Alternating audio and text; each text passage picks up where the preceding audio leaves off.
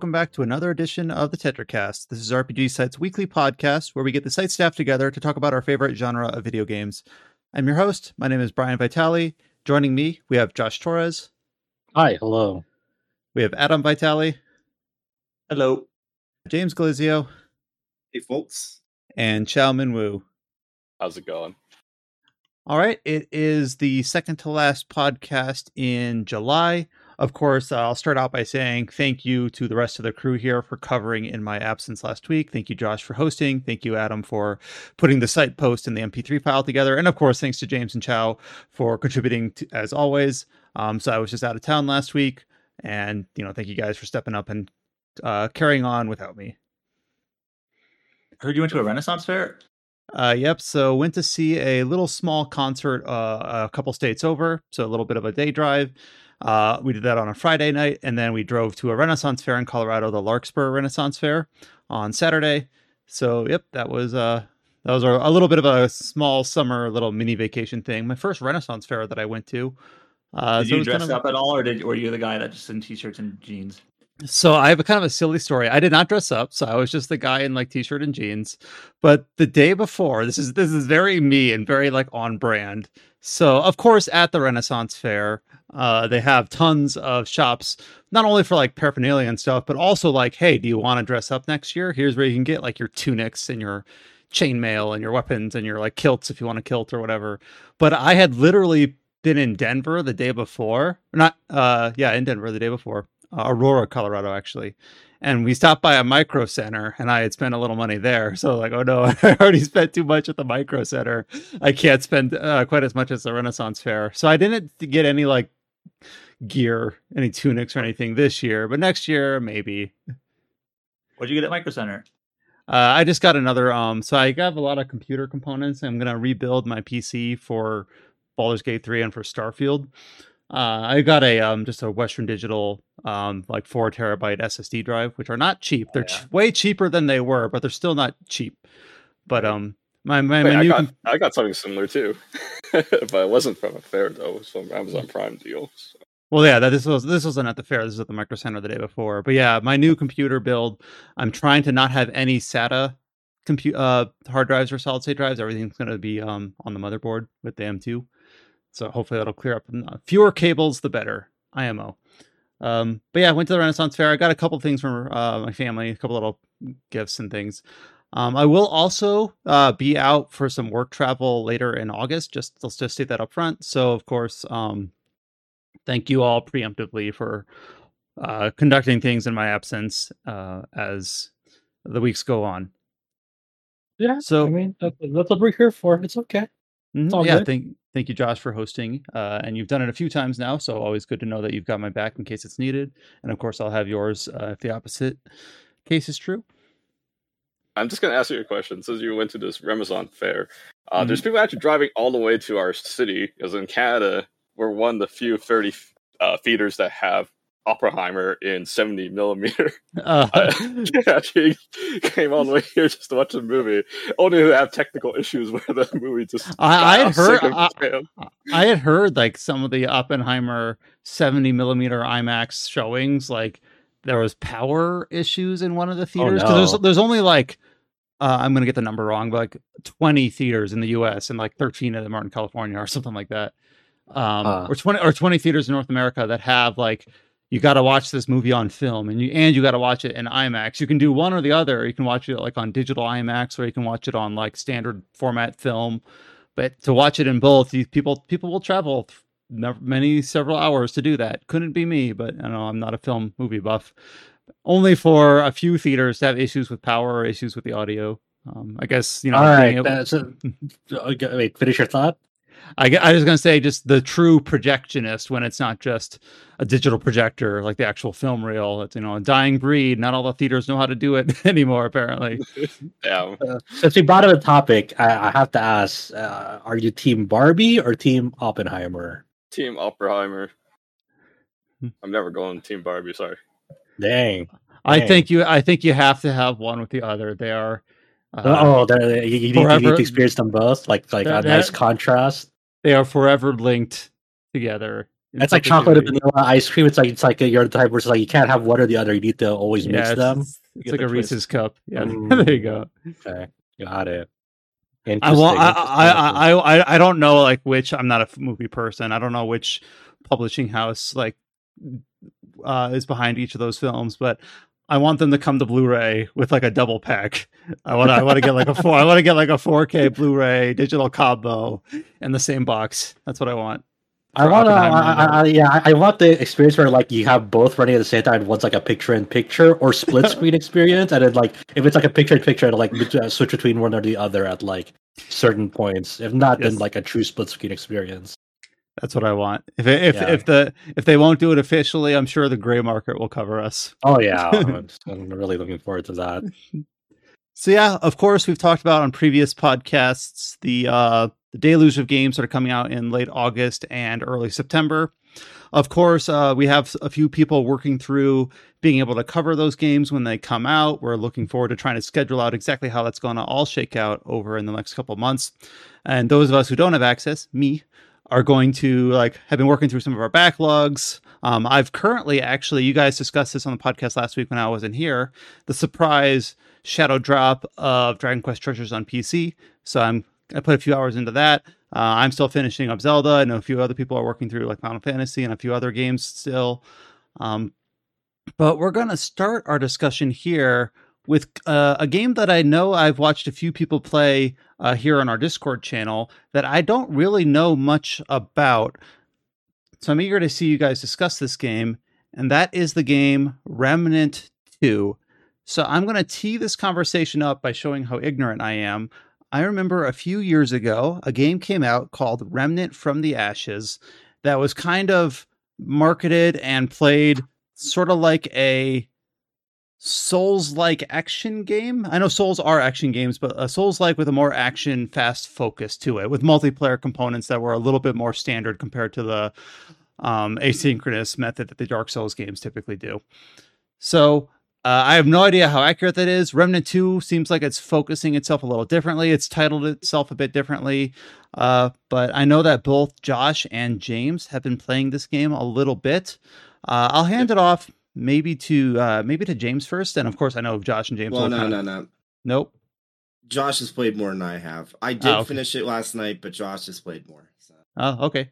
Uh, so I'll hand it off to Josh first. Uh, so Josh, what is Remnant Two? Have you played the first game? Does it play itself similarly? And what's a good comparison? I hate always saying like, "Oh, it's an action Souls like," right? Because I have no idea if that's even a valid like way to yeah, describe it. Yeah, it's it's tough to uh compare these games to any other. I so like so I, I played a good chunk of Remnant from the Ashes. I never fully completed it. There was like a bit of like roughness and unpolished to it, kind of like you know go go like uh, there there was just something like it, it it was rough for me trying to get through that. Like uh, I played a bit with it with some friends, but then something came up like you know I had like a something to review. Uh, like uh, I had to bounce off of it because there was like a lengthy RPG um that came out around that time or when code uh when we received code so that um it it is a third person shooter action rpg the comparisons to souls like the, you, you definitely see like the framework for it like it's uh, is inspired by because they definitely have like these bonfire s things called world stones that you go rest at you replenish your health you replenish your ammo uh, and then you respawn enemies as you do so um, you know, which is very much something that uh, the Souls games that's kind of their, one of their trademarks. Mhm. Um, and th- this is uh, this game, both Remnant and uh, From the Ashes and Remnant Two, are trying to do something differently that like most action RPGs kind of are still kind of scratching their heads about, in the, in the sense that like, how do you make something that's fulfilling in character building uh, through world exploration, but you want it to feel fresh through replayability. So, what does that mean? Um, in, in these games, uh, you're the primary component, the primary device that uh, that you're interacting is this thing called the World Stone. It's basically just like a floating stone, and you use that this stone to travel to different realms, to different worlds. These are the like very like these different biomes essentially. Um, so like in Remnant 2, one might be like a sci-fi world, another might be like the like uh, world of the fairies. So like they're like in this like very grand cathedral, very clean environment.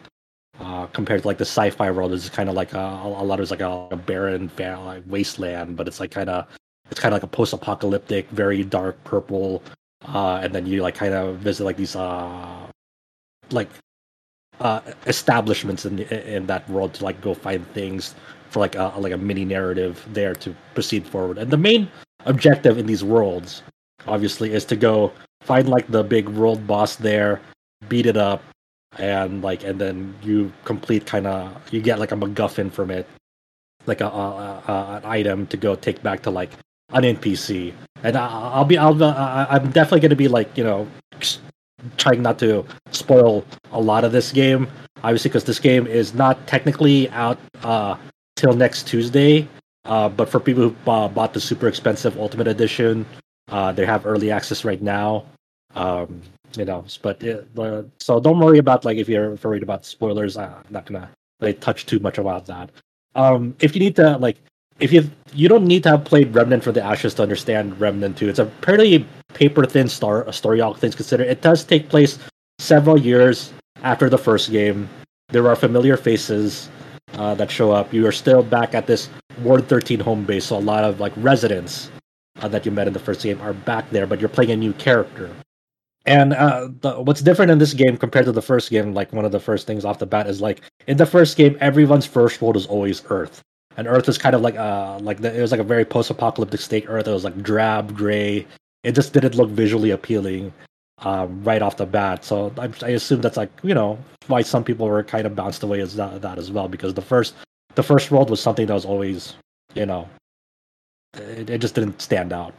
Um, in this game, uh, you can be placed into one of three worlds as uh, uh, at first, um, and your your starting world is going to be always different, like from person to person, um, in that regard. And uh, so you know, uh, once you start that campaign, uh, the activities are set, so you kind of traverse through these worlds. So now, when it comes when it comes to like, okay, what, how how am I engaging with this content? Like, what what kind of character? What's character building like? Um, in the first game, like the the the class system is called archetypes. And in the first game, you only had uh, three archetypes to choose from. They're all pretty straightforward. They they had like minimal differences in what their specialties are. They weren't that distinct or specialized in the in the first game. In in Remnant Two, it is much more specialized. There's a lot of classes. You have like four starting classes like the hunter, the medic, the challenger. The challenger is like kind of melee focused um class and and the the handler which is hey yeah that that class is you're you're like you have a dog with you and you're and that dog and you can like try to build out that dog and whatever you want. It could be like a support dog a medic dog um or, or like an attack or like an attack dog. So and then and then if you pre-ordered the game like uh, you unlock one of the secret classes early like the gunslinger. And then there's other secret archetypes in there as well. So it's uh, there's a lot more archetypes in remnant 2 um in in Remnant from the Ashes, you you can only stick with one archetype at any single time. Uh, in Remnant Two, it allows you to dual class. Um, after you make some progress, you're able to like unlock a secondary archetype. So you have a prime archetype and like a sub archetype. Um, and so and what this means is that as you're leveling up your archetypes, like so this kind of you know, as you're uh, like beating enemies, completing content, you're leveling up these archetypes, and along the way, these archetypes uh, unlock uh, five, I know, four uh, perks, which are like passive bonuses to them that are um, good for the class. For example, like Hunter, it's like a very sniper, far distance focus class, and of its perks might be like increase range damage by this percentage. Um, and like aiming down sights for this long will increase, you know, your your uh, damage even more. And that's beneficial for the class. And then Challenger might have like perks that like oh you, you, you increase your melee attack speed or you increase like your melee damage uh, on that. And these uh these perks you know they, they open up and they also have uh, they also unlock uh, skills that they could use. These are active skills. Uh, they they each archetype can learn three skills, but you can only select one as your active skill that you can you can have like your hotbar on it.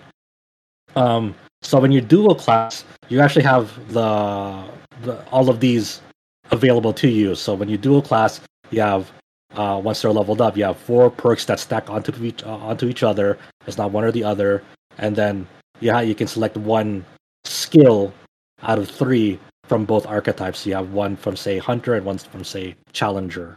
You know, um, so the, that that's kind of the first uh, point of like, okay, what what kind of like build do I want? Kind of do I want a, like a more close range build? Do I want a more uh, far away? Do I want something uh, like a hybrid? Do I want like a uh, like a sniper medic, for example? So like you want to do a class like hunter and medic, and like the things to consider uh, on that end. Um, now, when it comes to like what you can equip on your character, this actually makes a huge difference as well. Um, of course, you have to like your standard armor. And there's no armor bonus sets, uh, armor set bonuses like in the first game, which was like that became kind of a big focal point for a lot of people, and it kind of became a, kind of like a, a painful thing because if you're trying to get like an armor set for a, uh, for a specific build, you have to go try to like farm this set of armor, and if it didn't drop, you have to kind of like reset like kind of like that realm for for your end, and I'll get into that later. Um, but like armor set bonuses were always kind of like a pain in the ass in the first game uh to to go towards. So now they got rid of armor set bonuses, but you still get you still receive armor, but uh, armor um is only really affects the, the its armor value obviously and its weight. So like you know if you equip heavier armor or uh, it'll give you more defense, but like your the, the stamina penalty for your whatever your encumbrance is will be higher. Um, it also affects like elemental resistances as well. So like if you're going like for a lightweight build, uh, melee build, you know you, you want to put on light armor, and so like you're you're t- consuming less stamina if you're doing melee stuff. Um, and uh, if you want to do cosmetics, uh, like for appearances only, if you like that, what it looks like, that's fine too. But um, you know, but it, it may affect things like, let's say I have an amulet like you can equip one amulet and up to four rings. An amulet amulet's effect might be like if you're if you're at this certain weight class, it might affect another another attribute. So like it might give you bonuses for like being like over encumbered, for example. If you're over encumbered, um, it might it might give you like a an additional defense buff, or it might give you an additional attack buff, or it might like affect reload speed. You know, like if, there's all like there's kind of that, that makes like what uh, makes accessories and items interesting is like there's the like a good chunk of them is like a lot of if then statements. Like if you're uh, doing this, then this will happen. Like one one of the um, accessories I found was like I forgot it was an amulet or a ring, but it's like if you have a shield active on you, it'll uh, increase um like the your mod your weapon mod power by this percentage as long as you have a shield applied to you. Josh, Josh. And so forth. Yeah. Are you, are you, are you telling me that uh you know equipment can do more interesting things than like reduce cooldown by a second and a half? Uh huh. All right, so uh-huh. they're, they're, a uh-huh. little they're, they're a little bit more than yeah. stats stat sticks, huh? Yeah, I mean, oh, the, you know, okay. the, you, that's pretty it's, it's possible. It's, it's, possible for uh, for RPG to like you know make its uh you know its equipment interesting and exciting to like you know explore like different things around it. All right, that's that's um, pretty neat. Yeah, it is. So like you know like the, the, like even like like things like rings and amulets will have like interesting effects and apply interesting effects. They're not just like stat stat sticks. Sure, there are like a number of them like like will be like increase all damage you put out by seven percent. But then there's like more specialized ones that like you know might be more synergistic for like the build that you're going for. Mm-hmm. So uh on top of that you're like like in the first game you have like a primary weapon uh, like a secondary firearm uh and um and a melee weapon as well and e- each of these can have like a weapon mod on them. Like I don't know for I don't know for if like if like starter melee weapons can have a weapon mod, but definitely like like melee weapons that like you're you're crafting from boss materials do have a, a like a, a, mod on them. But you can have a mod uh, like a, mod on them, and you can have a, a new thing called a mutator um, as well. And uh, what the what these basically are are like kind of like the active skills that you can like toggle on on them. So for example, I have this um long gun uh rifle that I have on on me. It's like a pretty special one. I crafted from a boss material. Um has like it has like a 10, 10 bullets per magazine. Um and its special power is like it'll like astral it, will like it'll like make my character kind of look like it's like uh has like a spared celestial thing going on, but the main uh the main thing that it's doing is like it's putting me like into another realm in which my gun has infinite ammo and doesn't need to reload for a set amount of time. So that's a really good mod for it. You know, if you need to like just start wailing on something and you're trying to burn it down as fast as possible, hey, flip that on and uh, you're good to go. And then and then this is uh it comes back after like a certain amount of like um hits or normal hits again. So you know the the of course there'll be like traits and like you know accessory effects uh, and sorts that like can can affect like hey your your mod generation you're increasing your mod generation uh so you can get it back you know faster like if you interact with other systems as well and then like another thing another weapon mod effect for example will be like um like on my on my side sidearms like a, it's kind of like a double barrel shotgun almost but it's like a pistol. Um and like it can it can fire off like a like a, a shotgun of lasers and it, it, has two stocks of it too. So i can fire off two two stocks of that laser shotgun and but it doesn't uh, take from away from my max ammo. So it's like a, an additional two two bullets that uh as a result when i flip that on. Um and then and then you have like a mutator uh, on these that can like affect like different things about it as well so like a, a mutator can be like, hey, every time you need to reload, um, your um, you, you uh, put a shield on, like a temporary shield on, or like if for like a melee mutator might be like for any every hit that you um swing and uh, make contact with an enemy, it gives you like a, a buff and that can stack to a certain percentage, right? So like for for an example of like a, a build that I was doing, because like uh, like to kind of paint a picture of like how do this, these how do these different all these different aspects of character building work together. Like what what does a synergy look like, for example? So uh, I found a, a, unique gun very early on. It only contained one shot per magazine. It's like an arbalest, and, but the, this this one shot will bounce between enemy nearby enemies and walls for a certain amount.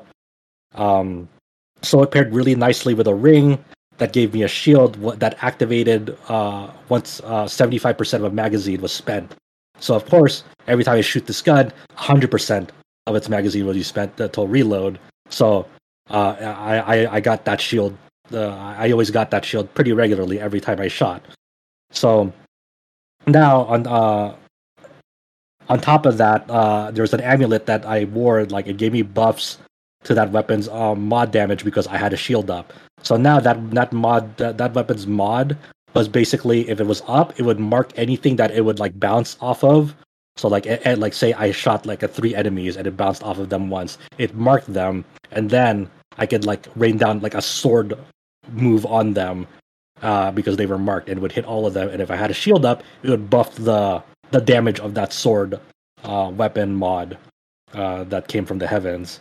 And then additionally, the mutate on that gun, you know, buffed the first shot that was fired off of anything after reload. So anytime reloaded, which is always after a shot, it would buff the first shot. And since there's only one weapon, one shot per magazine, it would, I'd always shoot that buff shot off of it. And that's just like a very, very small example of like how you can synergize how you're building your character, what they're wearing together, or what kind of build that you're going for. And not only that, but with something that initially seems like a like a weakness where it's like, oh, this thing only has one magazine. That's going to be some drawback that I'm going to have to contain with. like, no, not necessarily a drawback if you find stuff that synergizes with it well. Because oh. if if you find something that synergizes with the first shot in your magazine, or when your magazine is fully used up, then you know those all factor in all at the same time.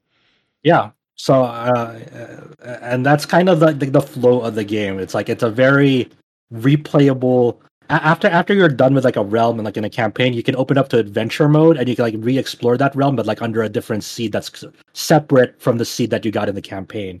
So let's say I I wanted to go explore more of the sci-fi world, but I already explored as much of uh, of the seed as I, as I could in my campaign. I could start that in adventure mode and explore a new seed of that sci-fi world that wouldn't affect my campaign progress uh, on that. Or if you want to try a higher difficulty, you can actually re-roll your entire campaign progress. So you'll wipe the slate clean, and basically start a new campaign, but like on a higher difficulty if you want to, if you want a higher challenge uh, for yourself. Um, I don't know if there's like any locked items on like higher difficulties in this game. I'm aware that in the first game, like if you played on hardcore mode, there would be some items. I, I, it wasn't like game shaking or anything, but it, I, I'm aware that there were like some some items that were like locked behind hardcore only in Remnant from the Ashes. I'm not sure about this game because you know hardcore is going to be tough to do. It's hard to do in these games. You die a fucking lot.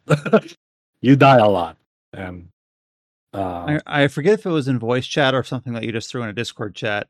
But if I remember right, you you like you either started the game on the normal difficulty and you're like, wow, this is way more challenging than I thought, or you started higher and you're like, oh wow, this is a bit off more than I could chew. But it's it sounds like in general, it's just a, a pretty darn tough game. Yeah, it's a it's a it's a. I started out veteran uh, solo. Um, that was really hard because the enemies hit hard in that, and like you had limited. Of course, when you're starting out, you have very limited healing items early on. You have very limited firepower and what you can do and like it, it, was it felt very over my and then like I toned it out to Survivor, which is you know is technically the lowest difficulty, but it's like kind of very suited for solo.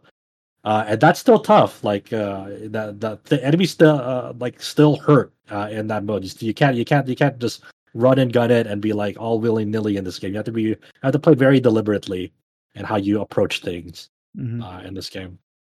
So uh, so that's like you know that's how I was able to observe like hey what are like kind of differences in like what a, uh, uh, a new playthrough is compared to my last playthrough.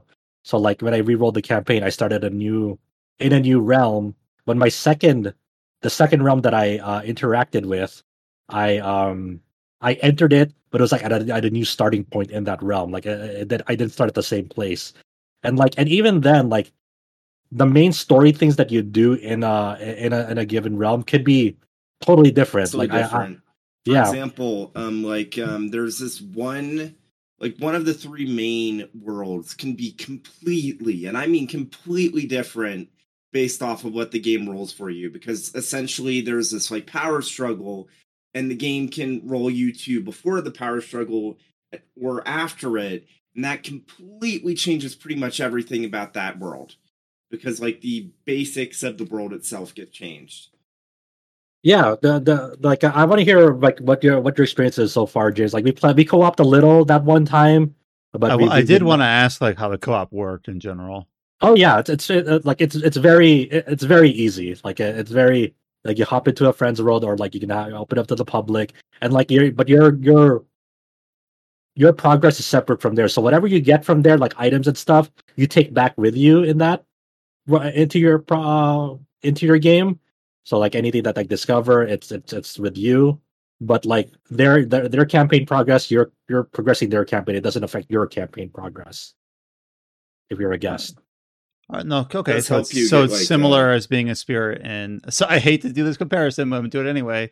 It's similar to being a spirit in Dark Souls. Like you get some materials and exp from it, but uh, it doesn't affect like where your progress is at.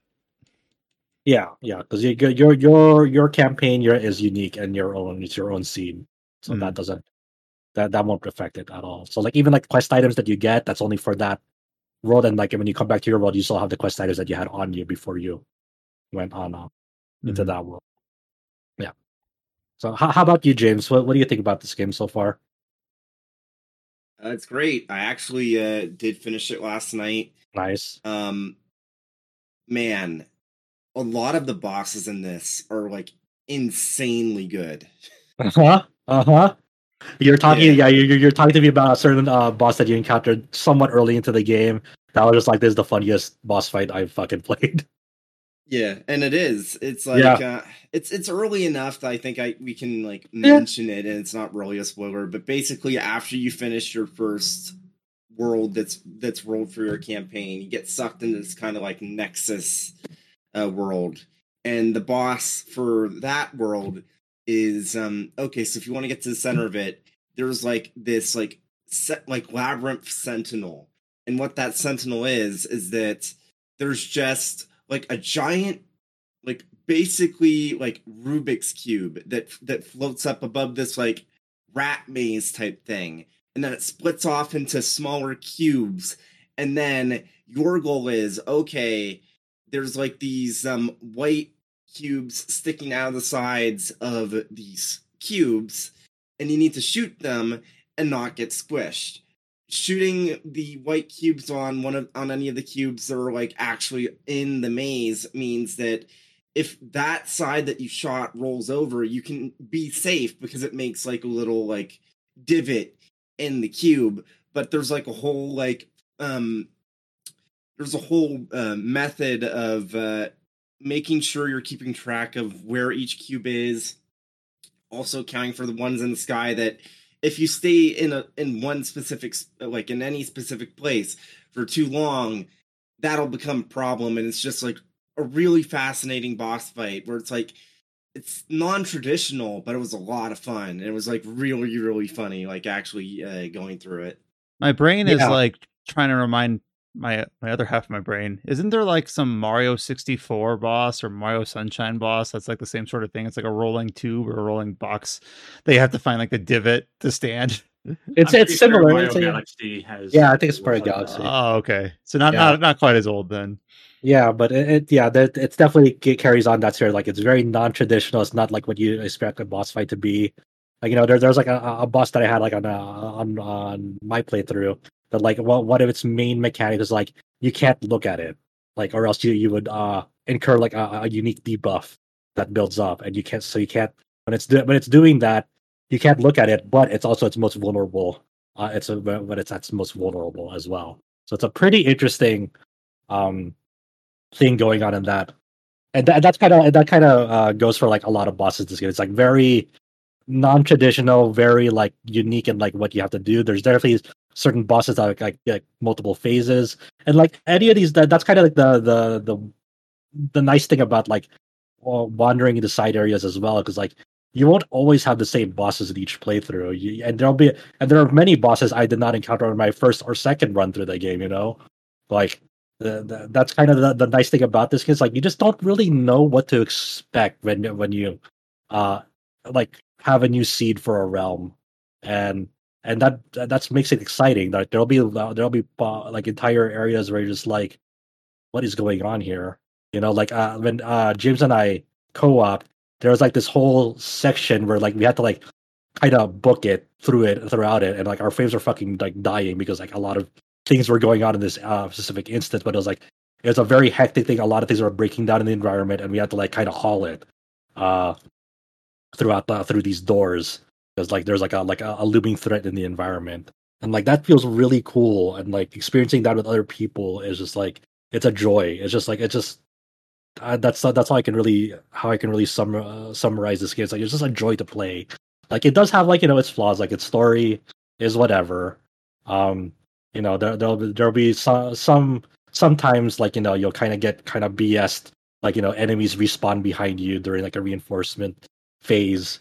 Um you know, and that that's kind of sometimes it's kind of BS on like what what what what actually kills you, but overall it's just like it's just a fun experience and like and and it feels gratifying to like explore different builds and different ways you play this game. Like my like the the how I played it solo and how I'm playing with friends right now is like totally different. Like I switched up my archetypes, I switched up my my whole uh, accessories and what weapons I'm using and my whole approach to combat is very different and like um, and my modifiers and everything are very different and it feels really fun to engage with that kind of stuff. So it is definitely a, definitely a kind of like action arcade feel person shooters and you like and you and you like really rewarding uh, re- replayable experiences uh, in a way that like you're you're constantly like kind of inching towards like uh different builds and different uh, ideas on how to build your character and kind of sort of defining like how you want to play like I, I highly recommend this game. I it's just it's just a lot of fun to just play on a moment to moment basis. So it's it's really cool. It's really cool what the Gunfire Games uh, has been going for, and uh, Remnant from the Ashes, and, Remnant, and now Remnant Two. Yeah, it's really interesting too because like uh, even on like the uh, forget the exact name of the place, but the very like uh, far far future like uh, techno uh, world, N'Erud, N'Erud you beat the boss, or actually, no, before you fight the boss, you interact with the terminal, and there's just a regular terminal you can interact with, but there's also a slot for something, and I don't know what that something yeah. is. Yep, yep. And it's like, it makes me think, could you just skip that boss entirely if you go through the process of getting this like hidden item that you can slot in there or something? There's also a bit of Resident Evil in this game as well for like, like when I was uh, going around this uh, another realm with uh, some friends and like we came across this locked door and we had no idea what to do. It's like after this like a somewhat annoying jumping puzzle, and and like we just didn't know what to do, so we we, we kind of you know didn't mess with it for a bit. Then we came across across this quest item, and like I was like, does this work with a door? And it's like no, like it's it's not showing up. What's happening? It's like we're just scratching our heads over it, and like you know, next day this morning, you know, my friend was like, oh my god, you rotate you you go to inspect and you rotate that quest item that we picked up, and it turns into a key. Like you notice it's a key, and, and that registers it as a key, and that's what you use to open that locked door. Or and, and even that aspect, like when it comes to like a storyline that like um, try to figure out who the imposter is among like these these like three like rulers. Uh, there's like a, a narrative going on. Inspect this quest item, and like under like at the at the underneath like that item that you pick up, there's like a symbol, and each of these like rulers is associated with symbols. So, um, this quest item, uh, if you look underneath it, it shows you, oh, okay, the, like when I'm accusing one of these rulers or something, I know it's because like uh, of the quest item I picked up, and their symbol was on it. Um, and so like e- even stuff like oh, you have to go kind of inspect your items and see what did you miss. You might be missing like a, a, a key to something or like a, a missing component to something simply because you didn't like rotate that item around and actually clear like closely look at like what, what do you actually mean by rotate the item? Like in, inspect it? Like in like a menu? yeah. Yeah like if you go to inventory and you inspect it and then like you see that item up close and then so you rotate that item in your menu and then like you'll see like hit it like different details on it and like might tell you different things on it for certain components of like what you're trying to do uh in that in that realm like whether it's like a puzzle or something that's really neat. So, that almost seems like like adventure gameish. Uh huh. Yep. So that's kind of neat. And so that yeah, so so so Remnant like it, it's it's juggling a lot of things around that, like different genres, different components of like different genres. Uh, but it does it really seamlessly, seamlessly and really well. Like it's very well thought out, and like Remnant Two is bigger and better. It is way, way, way, way, way prettier. Like I think it's still using the same engine as the first Remnant, but they just polished it the fuck up to like the nth degree. Like it looks so much better. It's actually an Unreal Engine 5 game. Oh, is it? Oh wow. Yeah. Okay. Yeah. Um, I will say that the game's performance, because it's Unreal Engine 5, is pretty intense. Uh, like it absolutely expects you to be using like DLSS or FSR. So um, yeah, yeah, it's defaulted me to that right away. So it, it, it does kind of lean on that. It also like e- even like you know th- there are some like sequences where it's so chaotic and there's so many shadows going on okay, like it just it cannot maintain the frame rate. Like usually for me it can it can it can maintain like a, a pretty frame rate but there are just some activities behind these doors that just like there's so much going on that like it just cannot it can it just buckles under the load. It's like okay yeah. we can't do this. Yeah apparently there's like some set like set locations where um shadows for whatever reason are like absolutely decimating the frame rate. So mm-hmm. if you're having performance issues, maybe set shadows to medium. That might help. Mm-hmm. Uh, but also, basically, uh, I, will say this, and I'm I'm sure you probably agree. DLSS is really good in this game. Don't be afraid to use it. Yeah, yeah. The, the integration like the of it is like the, the there's very like uh, for me it's a very clean image. and like uh, there was it like a lot of this game like uh, like the visual fidelity like remains consistently high for me um, under DLSS. Like it's don't be like James said, don't be afraid to toggle it on and kind of fiddle with your settings. Like it, it's well optimized. It's a well optimized game. Like it, it just, but it's just, but at times it is so ambitious that like it is, it just, it just crumbles. Is the multiplayer of this game limited to two, or is it up to three or four? Three, three, three players. Yeah. Is it crossplay or is it not? You know? It is I'm... not crossplay. Uh, that is the one thing that I would say is a major issue with this because it's uh-huh. like you're using Unreal Engine 5, you're using Epic Online Services. Why aren't you having it be crossplay? It's a co-op game.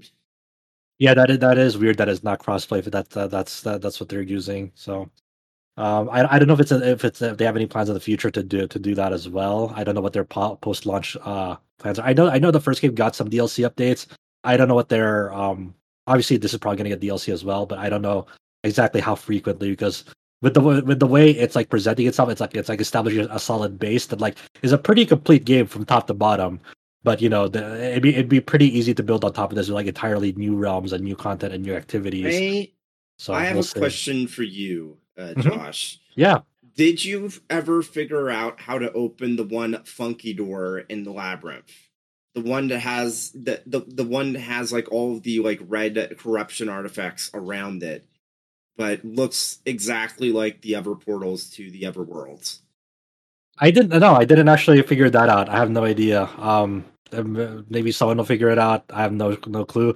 There are definitely parts of that labyrinth area that like that just kind of blew my mind because because they're like some portals in it that like kind of flash and like to different places and like yeah and, the, and like the, the way you inv- navigate some parts of that environment is like kind of lining it up with like uh, like not only not only the like the, the correct image that's showing at the portal but like when you decide to go through that portal as well yeah. to like maybe slingshot to other places yeah, can I also say that like some of the puzzle solving and like platforming in this game is like really really good.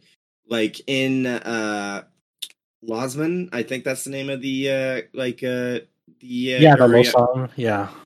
I know what you're talking about. Uh, there's a giant clock tower, and there's a quest that I found where it was like, okay, the clock tower stopped, and the reason why is that apparently, as it was moving, it basically made it like a magical hotbed, which basically made it like attracting all the like all these enemies. Uh, so the person that was in charge of handling it took a key gear out of the mechanism and dipped. And you can find where where he lives and it actually says hey so i so i hid this um here's how you need here's how you'd actually be able to open this. And the puzzle basically revolved around here's a cuckoo clock and you need to figure out okay what time do you need to set the cuckoo clock to actually open it up and get that gear? And it turns out that you actually need to go to the clock tower and look at the physical like actual time on the clock tower, and that's the time you need to set um set it to well set the cuckoo clock to in order to get the gear so you can slot it in and so that you can get it running again and that'll get you a bunch of cool stuff. Oh and, man. I, I, yeah i've never seen that before. That sounds awesome. I i, I hope i encounter it uh eventually. That sounds great. Yeah and then there was another thing in uh N'Erud where um basically I, there was this puzzle, like this area of puzzle where it was revolving around. There's these like orbs that you slot into these like kind of units to open doors or supply power to doors. And I was on the bottom floor, and I noticed that that behind the statue there was actually a node for one of those orbs, but I didn't know how to get there. So I looked around and I saw, okay, there's a hole in the ceiling behind it, but how do I get there? And it turns out that one the trick was you need to hold on to one of those orbs and there's an elevator going up. But if you let it go up and then jo- um, jump off you'll you can look underneath and there's actually a drop down to the floor below. That's insane. That, that, that, just reminds me of like uh one of the earlier things that i, I experienced in, in Losomn as well where like there's this event where it's like it's basically a, a, a gigantic like like a room, like a square shaped room, but like you you were talking like this like um kind of like this the, a dude that's not doing well, let's say, and kind of not there in the head, but um what you basically had to do was like you had to get uh, like possessed by like a, a, spirit or a fairy of some sort and navigate that whole entire like uh square room that's kind of sectioned off by like these sewer canals that slowly raise yourself uh, uh, raise themselves through levers that you have to you hook up.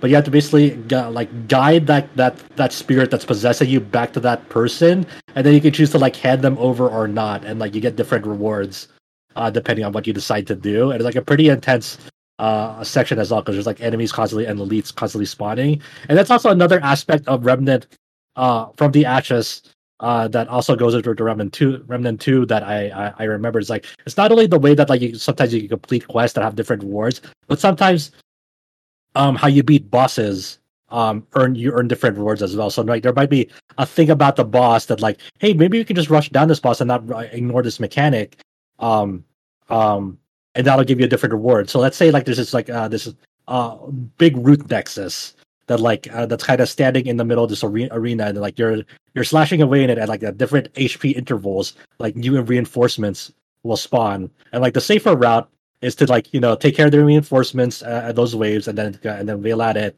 and then after another HP interval, reinforcements will spawn and then you take care of them.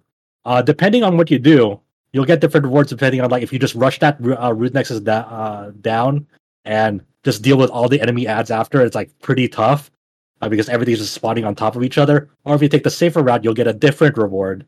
Uh, uh, and then you know, obviously going safer. Like it's not even it's not even just like one one reward is better than the other because like you know maybe going the safer route might be better for your build depending on like what what thing you get out of it to, compared to like rushing it down, which might be like beneficial to another type of build uh, so, of character. There's a lot of different like there. I I would love to see what the like branching paths are for like all these quests because there was this um in the forest area there was this like forest spirit that I talked to and like had this whole conversation with before I beat like I like challenged the boss. And then when I challenged and I found out that the boss itself was basically just a shade of of her sister, like completely corrupted, nothing else is there. And there like after I beat that shade, I was able to talk to the forest like guardian and I just straight up was able to give them the ring I got for beating the boss. And doing so, I got a unique like crossbow from mm-hmm. them as mm-hmm. thanks. Yeah, I, I, know which one you're talking about. Yep. Yep. And you can and you can choose to, to keep that ring, and you know maybe that maybe that ring could be used elsewhere, or you can use or you can keep that ring if it's beneficial to your build. There are even there there's even like um like say items like say like you, you get a helmet but it's just it's just a helmet there's no, nothing uh, there, there's nothing else uh with it there's no like gloves there's no coat nothing else you you sometimes you can just like get like a like a like a like a helmet and like what that what that what that signifies to you is that oh if you if you get like this uh this helmet and nothing else like because usually armors come in sets in this game and like all drop together but if you only get that helmet you can actually uh, there might be like an npc that you could talk to and if you if you speak with it only with that helmet, like if you have that helmet on, you might get different responses, or that conversation might go up, uh, end up being different because you have that helmet on. So it's kind of like a quasi quest item as well for uh, a certain way you interact with NPCs, because that that that is a known thing Remnant does as well. So it's like like the, there was I think there's a tweet or a message from the from the developer before this game came out where like they put so many like elements in this game that like e- even no one internally, even like their playtesters that are like play this game for over 400 hours, like no one has like 100% of everything there is to be to be found in this game yet.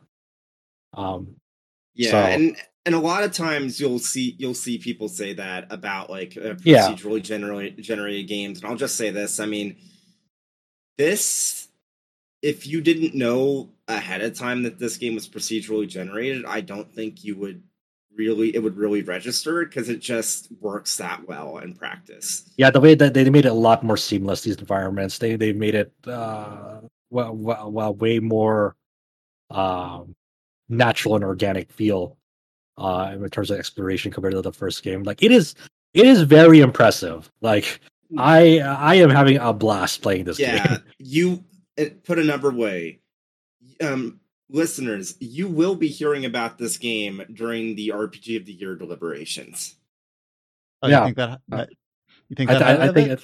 I think I yeah I think very highly mm-hmm. of it, and that's it's neat that James thinks highly of it. I like it is easily in my top ten personally. Uh, I, I have to think about if it's in my top five. It has it's it's it yeah has a strong shot of being there, but like I I love playing this game, and I, I recognize that it does have faults, it does have flaws, but the moment to moment gameplay is just so fun. And like for me personally, it is like a breath of fresh air, like in the action RPG space. Because after playing, um, you know, Diablo Four and FF16, like I have more fun with this game than I did with those games, solely because like it lets me engage with it in like in a in a pretty cool like RPG fashion. Like in like like character builds are cool and gratifying, and the way to like achieve those builds is by playing more and more content of this game and like the things that you're doing in this game is not is not always the same as like what you did in your original playthrough by its nature so like it's and it's just like seeing these things play out like differently as i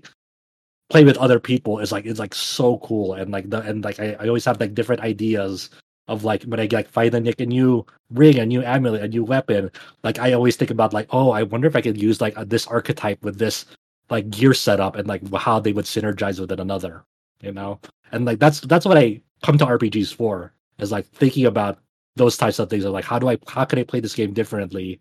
How can what what sorts of like builds and class can I make? And like will will they will they work with each other in a way that is that is like theoretically in my mind does it work like that? And usually the answer is yes it does in this game.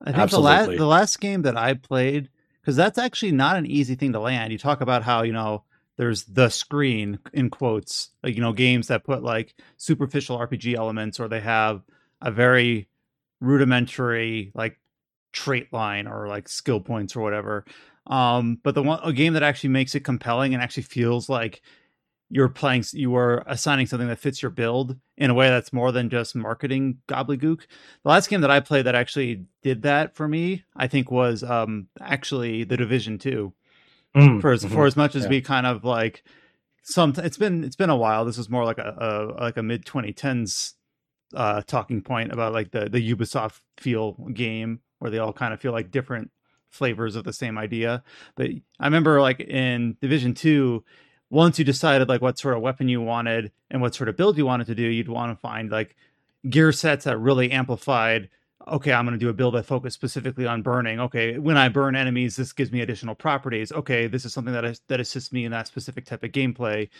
And the way that you're describing the the system in Remnant 2 makes me think of that as something that like, all right, this is something that does it more than just skin deep and actually feels yeah. like it's rewarding yeah. to like tinker and play and find something that works for you. And sometimes you'll try something and like, oh, that doesn't work as that's not as effective as I thought it would be. And then sometimes you try something like, oh, actually, this might actually have something here that actually is really, really effective. Yeah, and just it's a, it's a lot of a lot of experimentation, a lot of tinkering, a lot of you know just you know just uh, no no two people's builds are going to be the same in this game. People people value very different things and how they want to play those games, and this game rewards that and encourages that.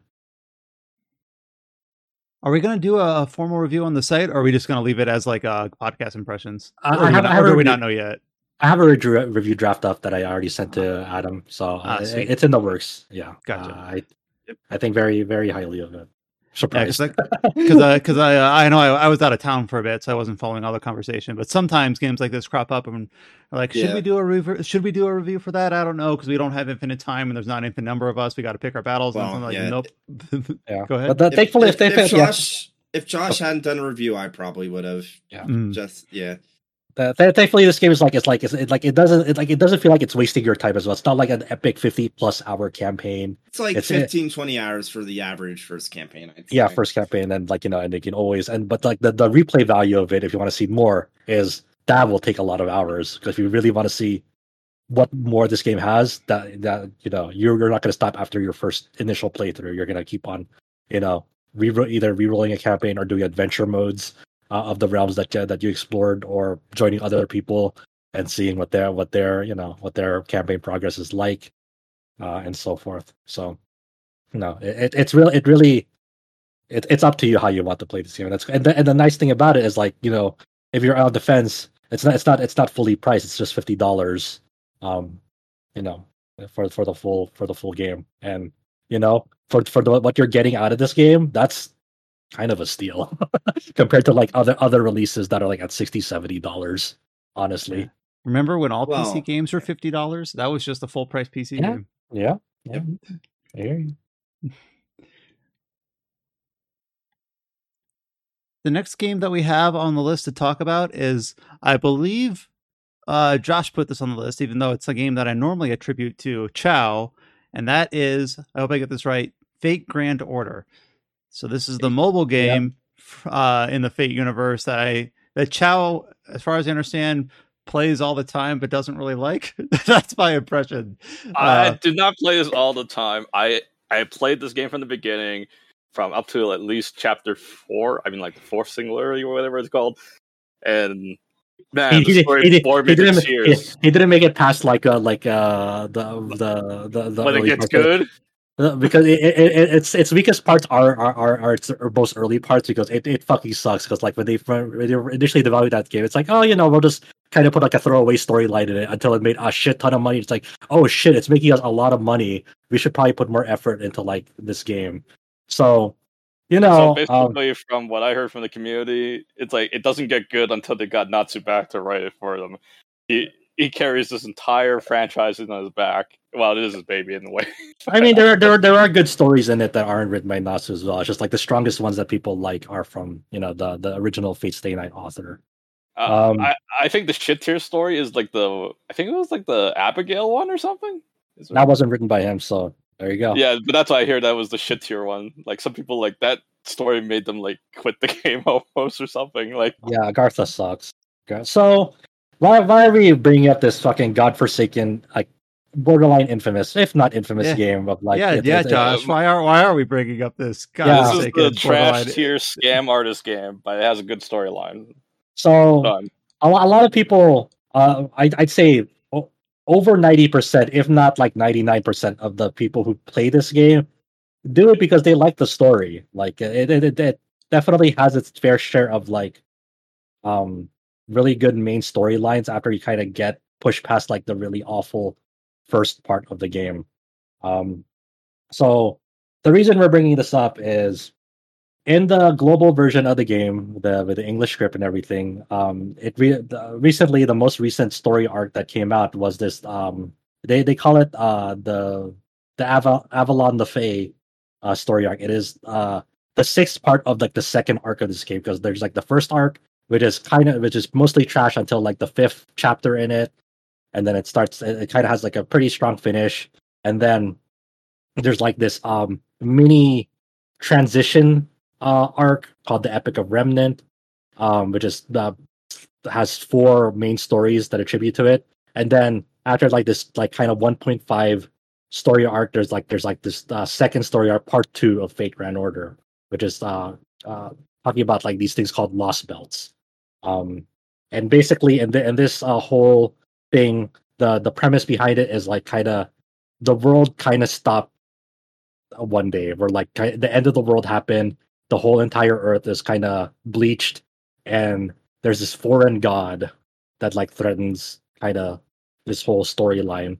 And so, what you have to do to kind of un kind of undo the world ending essentially is traveling at these things called lost belts and these lost belts are kind of they're mostly self-contained stories in which a lost belt is how do I explain this? It's it, it gets weird. Lost lost belts are basically entire timelines, alternate timelines of the entire history of Earth, and like a big what if. If what if how something that happened uh ended up differently, and how this whole timeline would go. So what the what the fuck does does, does that mean? So let's say um in I'm trying to th- think of like like Fate has free routes no. and all free is canon. No, no, no, no, no, no. no. So like let let's say Greek mythology, the the age of gods. You know about Ragnarok, you know about you know Odin, you know about um all sorts of stuff. Uh, that that's Norse mythology. That's Norse mythology. Sorry, I'm getting my fucking mythology. Norse mythology. Yeah, let's talk about Norse mythology. Ragnarok, Odin. Uh, it's a it's a Celtic. Um, it involves the, the the Celtic mythology, uh, and and so forth, and within this Nor- Norse mythology. Uh, I'm getting it all fucking mixed up. But basically, imagine what you what you remember about like the Norse mythology in the midst of Ragnarok. What if a Ragnarok kind of happened too early? What would happen to Norse myth the entire Norse mythology that if if Ragnarok came too early, you know. I, I think that, everyone dies instead. That's that's my philosophy of it. Oh, they, you know, uh, and, and then and then another another one, uh, another lost belt could be like uh, about about Indian mythology. You talk about the concept of reincarnation, Hinduism, Buddhism, um, and then in in this lost belt, the the day the the the entire uh, world is reset in this lost belt every seven cycles uh, or uh, every seven um passes. How do I fucking explain this? The, because I'm relying on like like people who are understanding like how uh, the cycle of death and rebirth works.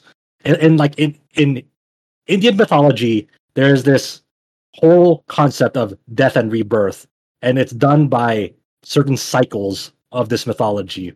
And and the way this lost belt works, it is it's actually like a a literal um conceptualization of that, where like in the beginning and during rebirth, it's all nice and like if there's spring and everything is flourishing. But uh, the longer the cycle goes, it's kind of decaying over time to the point where like eventually death and famine uh, is very prevalent, and, uh, eventually uh, goes goes into the point where like it starts it, in a single blink of an eye, everything perishes and then is rebirthed again. Uh, once that full cycle is complete, and that is like the how the Indian Lost Belt is kind of built upon. So there's basically a big what ifs in history of like what if a certain thing happened at that point and it, it was very different from how we understand it in uh, in myth and uh, how it would end up it it's very confusing it's kind of laid out in a more cons- like uh better fashion in long form sto- long form storytelling i try to try to give you the big like kind of try to catch you up before we even get into this right it sounds like a little too big for my brain to process it, it, it's it's, yeah, it's I, it, I played Valkyrie Elysium. I got the gist. Yeah, so it's basically divergences in like in, in, in myth in myths and in legends, and what what would happen if like if there was a big divergence, like how would that go, essentially? And that's what these lost belts are. It's like it's like timelines that shouldn't exist, um, and you have to kind of prune these timelines to kind of re- recorrect what they call proper human history. So basically, restore the world state as we know it right now.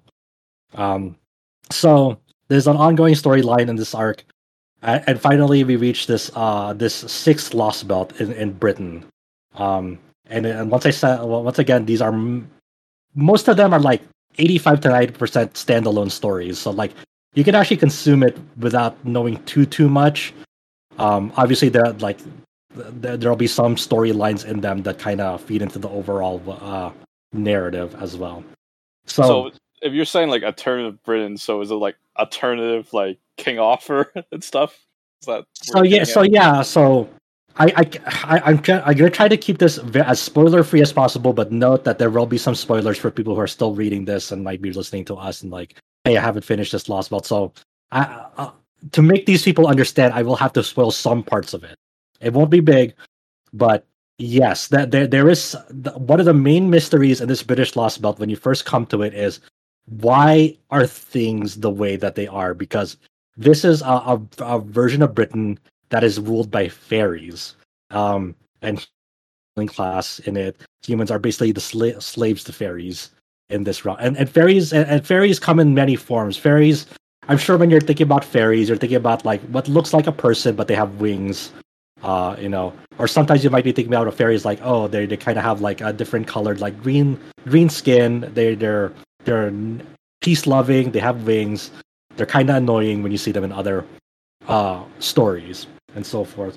But that that's like one clan of fairy because in the, in this in this fairyland of Britain, there are six clans of fairy.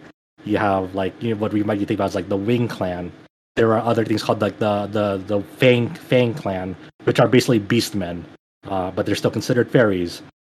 You have um, the, uh, a clan of fairy that's like the the Wind clan. You have um, the the Mirror clan. You have um, there's like another uh, one other clan, Earth clan, that I'm thinking of.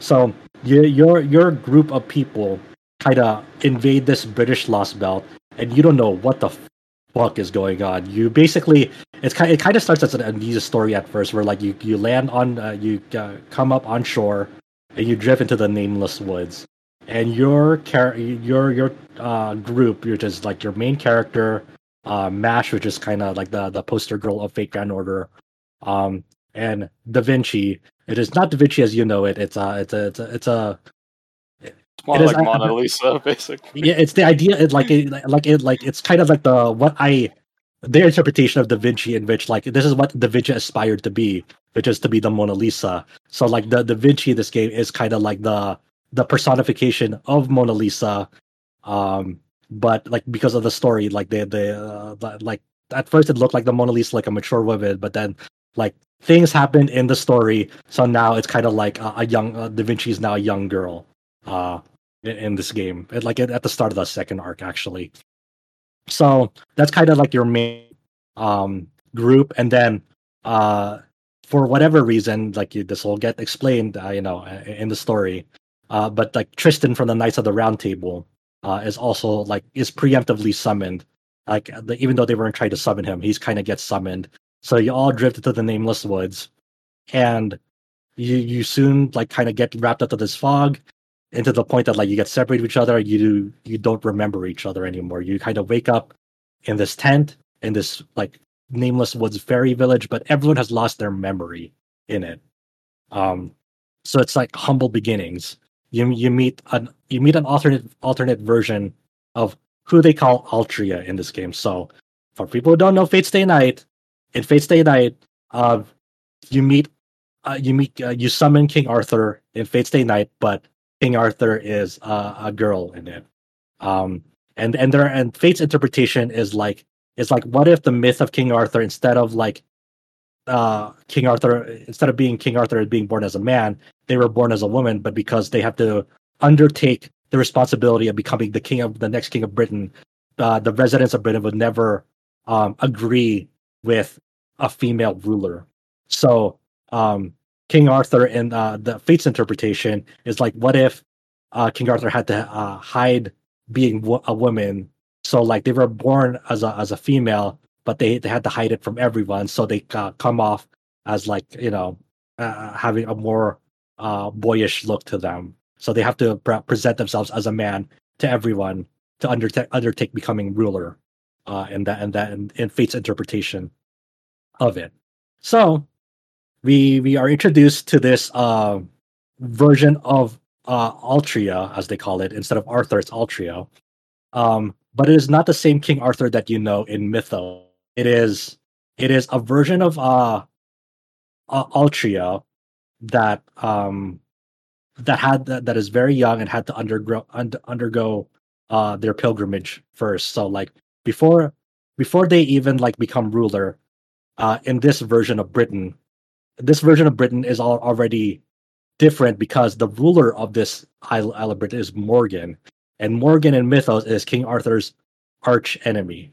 It is that Morgan is basically someone that uh, believes that they're the rightful ruler. They're kind of the the the, the child the child that um was kind of how do I explain this from Mythos? Uh, Morgan was kind of supposed to be the ruler, but then Arthur t- took their rightful right as ruler from them. So in in in this alternate Britain, this British Lost Belt Morgan is the ruler, and to kind of, I, I won't try to summarize the entire story here because it'd be way too fucking long. But basically, you eventually regain your memory shortly after, and you swear to um, help Altria complete the, uh, the her pilgrimage because you're you have this prophecy that you're working under, and in this prophecy, yeah, the the child uh, there's this child, uh, the child of prophecy, in which they, they they are destined. It is their fate, their destiny to go bring the the bells of pilgrimage all across Britain before they confront the the ruler of the throne, the the, the, the wrongful ruler of the throne. So you travel around in the first part of the story to all sorts of you know lands in Britain: Gloucester, Wales, Norwich, Londinium, um, and so forth. And uh, along the way, as you're assisting Altria with their uh, pilgrimage, you are learning about each of the six fairy clans, and you meet their rulers. You meet the way that they're governing their towns. One of the rulers ha- is like an entertainment district in which you know, as long as people are having fun, they are um, all equal under it. Meanwhile, there's another town where it's uh, very, very strict with like, you know, that that the humans are the the slave class. Fairies are like the the you know are managing them. And uh, you know you're you they're they're keeping they're basically keeping humans around because for their culture humanity's culture. Because fairies don't have to eat you know they, they and and fairies like eh, fairies are very stuck in their ways. Um they have no need to advance culture so they keep hum- humans around as a sort of like source of entertainment and like for I- innovation. So, like for example, the the concepts of cathedrals and religion. Um, fairies don't practice religion; they have no need for cathedrals, but because they like the, like the what cathedrals look like, uh, you know, they build cathedral they, they build cathedrals because they kind of like the look of them, but they don't they don't practice religion, you know. So they're kind of sucking off of like hum- humanity's innate um need to innovate and come up with new stuff, and like that's their source of entertainment. They're kind of feeding off of humanity's culture from them. So that that's kind of the basis of like how society functions in this Britain that shouldn't should never have been. It's kind of kind of like a land of lies, almost. And and what what I really want to try to drive home here is like like this is unironically kind of the best story chapter I've seen in the video game this year because along along the way you're learning so much about the world, the culture. It it is the it is to the point that like when you're traversing across like story nodes in that map, there's a notes section that that is like a pretty much a timeline. It gives you a note uh, notes about like the entire history of like the Isle of Britain, but since you don't know a lot of it, a lot of it is like blank, and, and then uh, uh it'll fill, fill out as you progress the story more. And like the, the, the final point of that timeline of like twelve thousand years or so, the final pip of that is like you arrive in Britain. That is the final like everything. There's a lot of things to learn about like the history of this Isle of Britain, and then the final point at that time is like you arrived in Britain. Yeah, your your group has like arrived in Britain. Um, so and a lot of the the history and uh of Britain that you're learning as you're progressing through the story is like is key to everything that is happening. Why did this Isle of Britain come to be? What is the reason? Why does the Child of Prophecy exist? What is the reason behind her this pilgrimage that she's doing? Why does she have to ring the six bells before she can confront um, Morgan?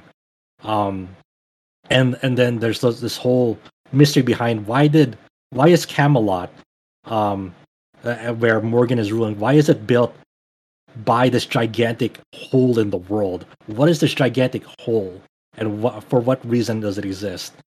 And it is, and along the way, you're meeting new new characters that are relevant to the story. Eventually, like you meet someone like like Percival, for example. He's the leader of the Round Table Army. Uh, you meet uh, these uh, knights called the Tamlin that serve under Morgan, but they t- have they, they have taken uh they have taken the name of um that and identities of like knights of the round table as you know it. So like Tamlin Gawain, Tamlin Tristan, uh Tamlin Lancelot, you know. Uh they they they are loyal servants to to Queen Morgan, but wh- who are who are they what are their true identities? Why did they even uh why why even have this system of Tamlin names for them, and that's all thoroughly explained as well. So and, and it's just it just does a good job like um explaining different points of contention and different story events from multiple perspectives. Like there there is a specific storyline between Tamlin Lancelot and one of the heads of the clans Aurora, you know, and kind kind of the true identity of Tamlin Lancelot and how they were found, uh, from their perspective and how they felt about it, and then uh, later on, you kind of get Aurora's perspective. And like what what seems to be like kind of like a really really wholesome like story point from from Tamlin Lancelot's perspective is definitely more twisted in Aurora's perspective because Aurora is very comes off as a very reasonable fairy at first when you first meet her and from like outside glances and from your perspective. But then you start learning more and more about her from other perspectives and how even she, she even sees herself and what and what her you know ability is and it just it it it, it touches upon a lot, a lot about like very classical themes and and twist them in a very smart manner so for example altria's outlook on her bells of pilgrimage she's unwilling she she like she even says it herself she doesn't care about really the land of Britain and its residents. She knows she has to save it, but she's kind of unwilling because she it, it, feels like an insurmountable task. Like Morgan, Queen Morgan is many, much, much, much, much more powerful than her, and like, and she's kind of like, I don't really want to go through this, but I guess I have to do it for the good of the people. But it's it's more so, it's more of a selfish desire to see it through than more so than anyone else's and and and the and the story really deconstructs and really goes and analyzes over like like the whole concept of like an unwilling chosen one because like yes she is the chosen one but does does she really want to go through it? Because like she she knows what she's striving towards and you don't know that for a very long time.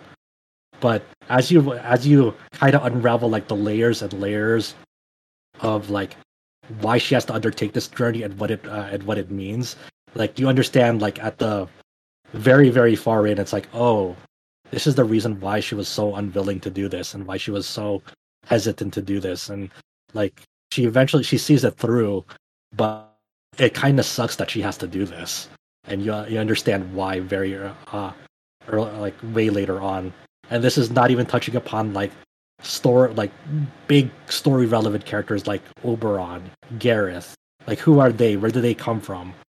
Why, for what purpose are they here and what purpose do they serve? And it, it it does a really good job introducing new characters and introducing arcs and relationships. Um and it, it feels like they're they're they're not just throwaway. They have they ha- have their they're not just narrative beats they're not just narrative tools. They all have like their own arcs that they under undergo and they see through in a pretty convincing and natural fashion. Like this like the script for this story for this storyline uh, like like the original japanese script is like the people have done like kind of you know how how many characters how many lines how many like like the, the entire length of the story is longer than the the lord of the rings trilogy and it's well, I remember like, seeing that on Twitter. Yeah, I, I, didn't realize what they were talking about, but now that you've kind of teed me up and kind of described it, like what this is, like, oh, okay, that's what they were talking about. That's crazy. How long of it? Like, how long does it take to play through that? if it's that, uh, like that it, dense? I I don't know my exact playtime of like just reading alone in it, but it's easily like a forty-five plus hour read on wow. text alone. That's a very long read. But yeah. would that be way longer because there's probably like battles and all that stuff that you have to yeah yeah right. too yeah the, the, you, you still there's still gameplay nodes that you do uh, undertake as well so uh, obviously the overall time is going to be very long and i'm just really really impressed by like how everything is introduced is fleshed out and it's like and it's like it's not even more equals good uh, and more is better right like it's very easy to like fall into that trap of like oh because it's like it's so lengthy like you know, so more is better, right? And it's like, no, no, it's like it actually it makes smart enormous length to really dig into why things are the not even just why things are the way they are, but like how the characters feel about it, what they think about it, and like and and because of their backgrounds, why they view the world of the the way that they do, and it makes smart use of that length, and it feels it feels cohesive, and it feels it feels so fleshed out and well thought out and like i wish i could really put into like words right now and even the text like to even like do it justice pretty much because it is it, it's just so well thought out. I don't know how else to really describe it. Like there's even like a whole storyline between like percival and tamlin lancelot and their relationship um because like they're kind of childhood friends and why things had to end up that the way they are that they're now fighting at each other how they both like kind of um uh, see that like they like they don't really cry and whine about it. They're just of, this is the way that things are and it kind of sucks that we have to do this but you know this is the way that things go and you know i have my responsibility responsibilities you have your responsibilities and it's just that's that's that's how things are you know I, I can't i can't turn my back on my people you know, as just as like how you can't turn your back on your loyalty to the queen because, you know, you you you have your own reason for being loyal to the queen. Um, you know, and then I I I think about like kind of just all the all the tragedies that happen in this like this land that's not meant to be. Um and there's not even touching upon like all the crazy shit that goes down um narr- narrative beats goes that uh, there's like halfway through the story, um, there's a calamity that occurs uh, on the city of Norwich, and you're trying to drive it back, but in the prophecy, it's saying no, Norwich is wiped out. You know, like it can't, it can't, like this this calamity does not start until the child of prophecy steps, steps foot into Norwich, but the child of prophecy has to step foot into Norwich to ring its bell. Um, so but so you don't has, know that this has to this has to happen basically. Yeah, pretty much. Like you don't you don't know that you, like that part of the prophecy is not known to you. Like Oberon is keeping that under wraps because he knows that like if you knew that part of the prophecy to like uh, to Altria and your characters, like you wouldn't step foot into there because because like you don't want that calamity to happen in there. So that's why he he he um he knew he knew that the calamity would begin, but only when the child of prophecy steps into it but he he purposefully um does not tell you that. Why does he do that? Why doesn't he do that? Who knows? Like, like you know, he's like he's a good guy, right? What? Why why aren't you telling that us that?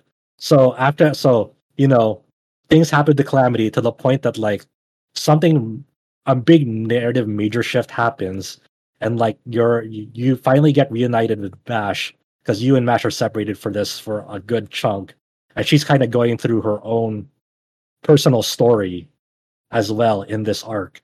And something happens, and she's and and just just as you're reunited with her, she gets teleported right away because of one of um one of Morgan's like um treasures, and the things that you learn to where she's teleported like fills in a lot a lot of like why is morgan the way that she is why did why why did why did she become ruler why is why I'll, I'll, when I'm talking about like the chronology of this world and like the notes and the timeline that like you're presented, it's like there's two different eras. There's the Fae era, and then after, uh, uh and then eventually the the Fae era ends, and like the era of the High Queen begins. You can think of this as BC and AD.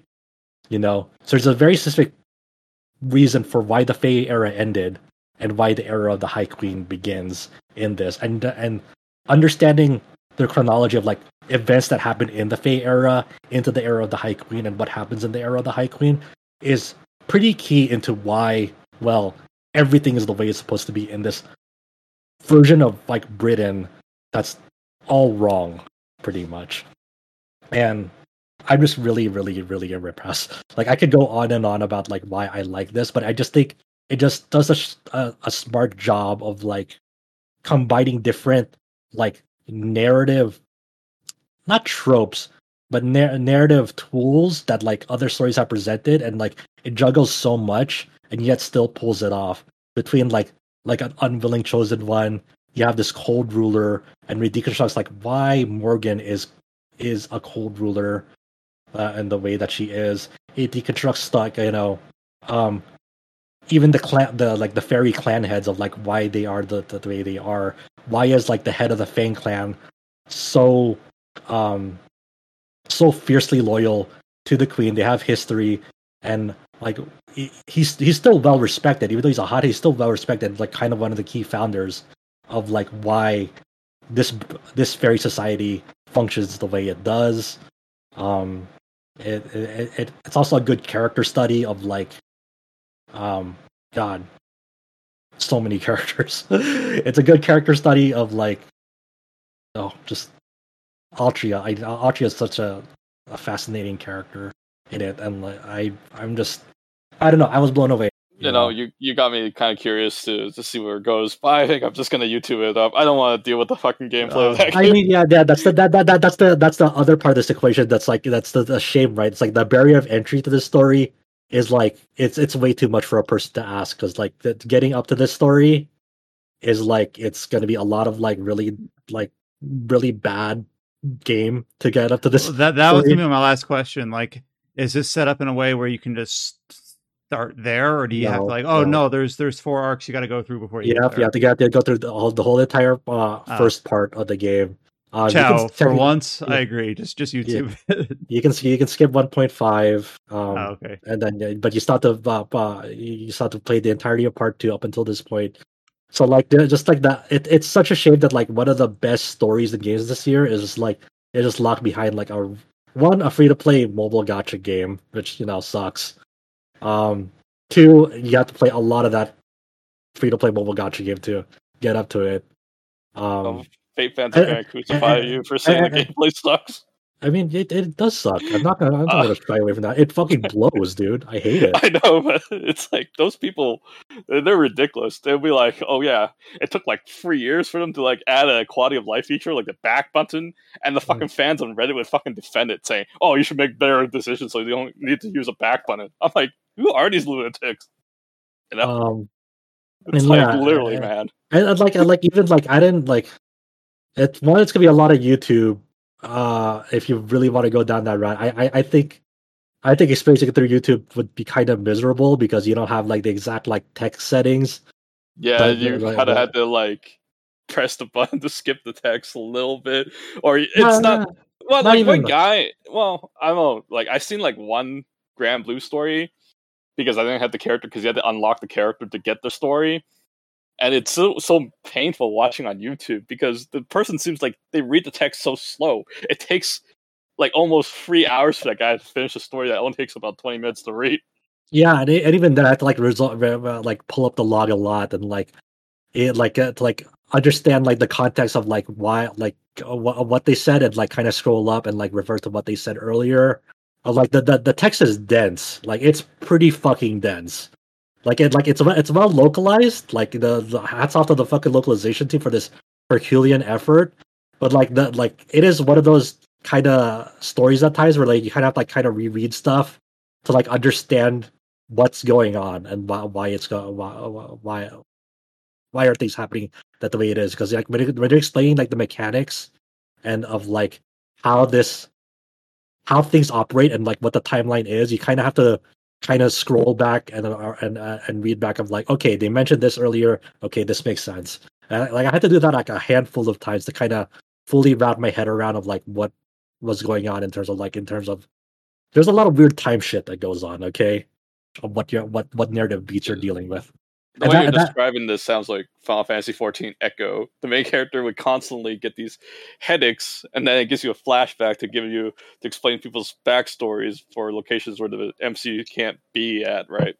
So, yeah, I mean, like like like like Percival's like backstory with Tamlin Lancelot. That's kind of like him talking to himself and reminiscing. Like it's not like something conveyed to the character always.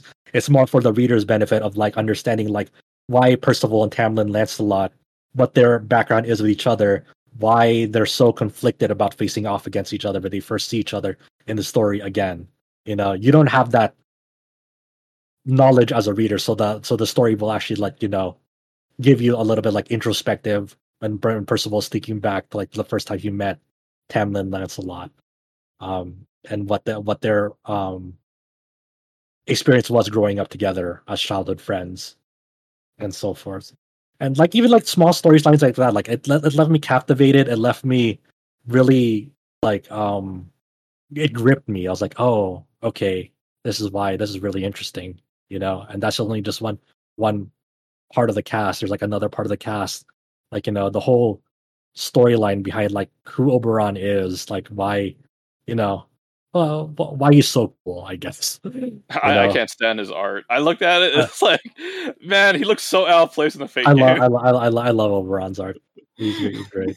he's, he's he's one of my favorite characters in that whole fucking series already. No, I, I don't know. Like if we're criticizing art, I, I feel like certain characters do look out of place. It's like, oh, this oh, yeah. guy look like that, and this person look like this. Like, oh, so um, like, I guess there's all this team of saying like kind of uh, like uh, you know vocalizing like, hey, it really sucks that like secret one of the secret best stories of games this year is like locked behind this and i'll write something up about it that's like more eloquent and more elaborate and more Look, uh, b- I, better spoken not, uh, better better conveyed than like what i'm speaking here you know like I, am not surprised that it has an excellent story because that's actually the selling point in certain gacha games too right it's like yeah. people just seems to like you know turn off because they heard it's a mobile game they can't possibly have a great, yeah. great story but you know, like one of the things we heard last year, one of the best stories we heard is in Nikke, apparently. So yeah, you know. and people still really like that story too. So right. you know, it, uh, I, I, think that's that's kind of like the, the always an uphill battle trying to like try to convey it to people. You that, that, there's actually something good in there. Yeah, there's something good in there, and and, and and for this one, it's like no, it's actually better than like fucking every story that I like I I played in a game this year, straight up, and it's not even close. You know and it and but how how do you how do you how do you convey that to people I'm not saying to any of you here, but the, the people who are like already biased against like you know these types of games, these types of structures. Uh, just give up. Just just gatekeep them. I mean, it's better. You protect their wallets from them. maybe, maybe, but yeah, I mean that that's just the, the I, I finally finished it uh, reading it like earlier this week. It was like a very intense multi multi day read of like me just hour. It's just me hours staring at like you know text pretty much. You know, it's a, it's a lot of reading. It's a, it's a, it's all, it's really only for like, hey, if you're really like good stories, like, you know, if you're really if you if you're willing to suffer to get good stories, um, is a better way to put it. And yeah, I I hopefully I can find the words to like kind of express why I really like that story more justice because I probably super mangled. Yeah, why I like no, it. No, no, I, I really, I really was interested in hearing all this. You know, it's like I, I do like Fate. I just don't like the mobile game. That's about yeah. it. Right? Yeah, that's just me, right? It's like yeah. you could you could tell me everything that's like perfect, but the gameplay sucks and the gacha shitty. It's like how can you convince me to play this game? Yeah, right? I don't I don't blame you. I don't blame you. But yeah, so that was yeah. So Red Dead Two, and then Fate Go. That's you know that's what I brought to the table this week. Yeah, that's uh two extremes. With that, like I went kind of the opposite direction. Instead of playing something specifically for story, I spent the time this week. I kind of pre gave a prelude to this at the very start of the podcast. I went ahead and grabbed Dragon Quest Treasures.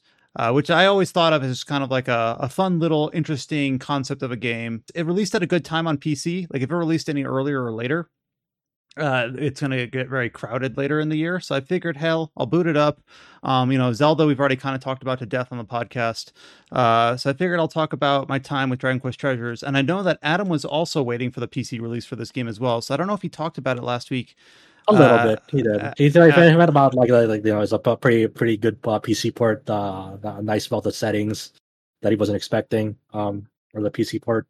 Uh, okay, I don't want to. I don't want to like then just give double, you know, I'll no, I did not talk about the game itself yeah. much at all.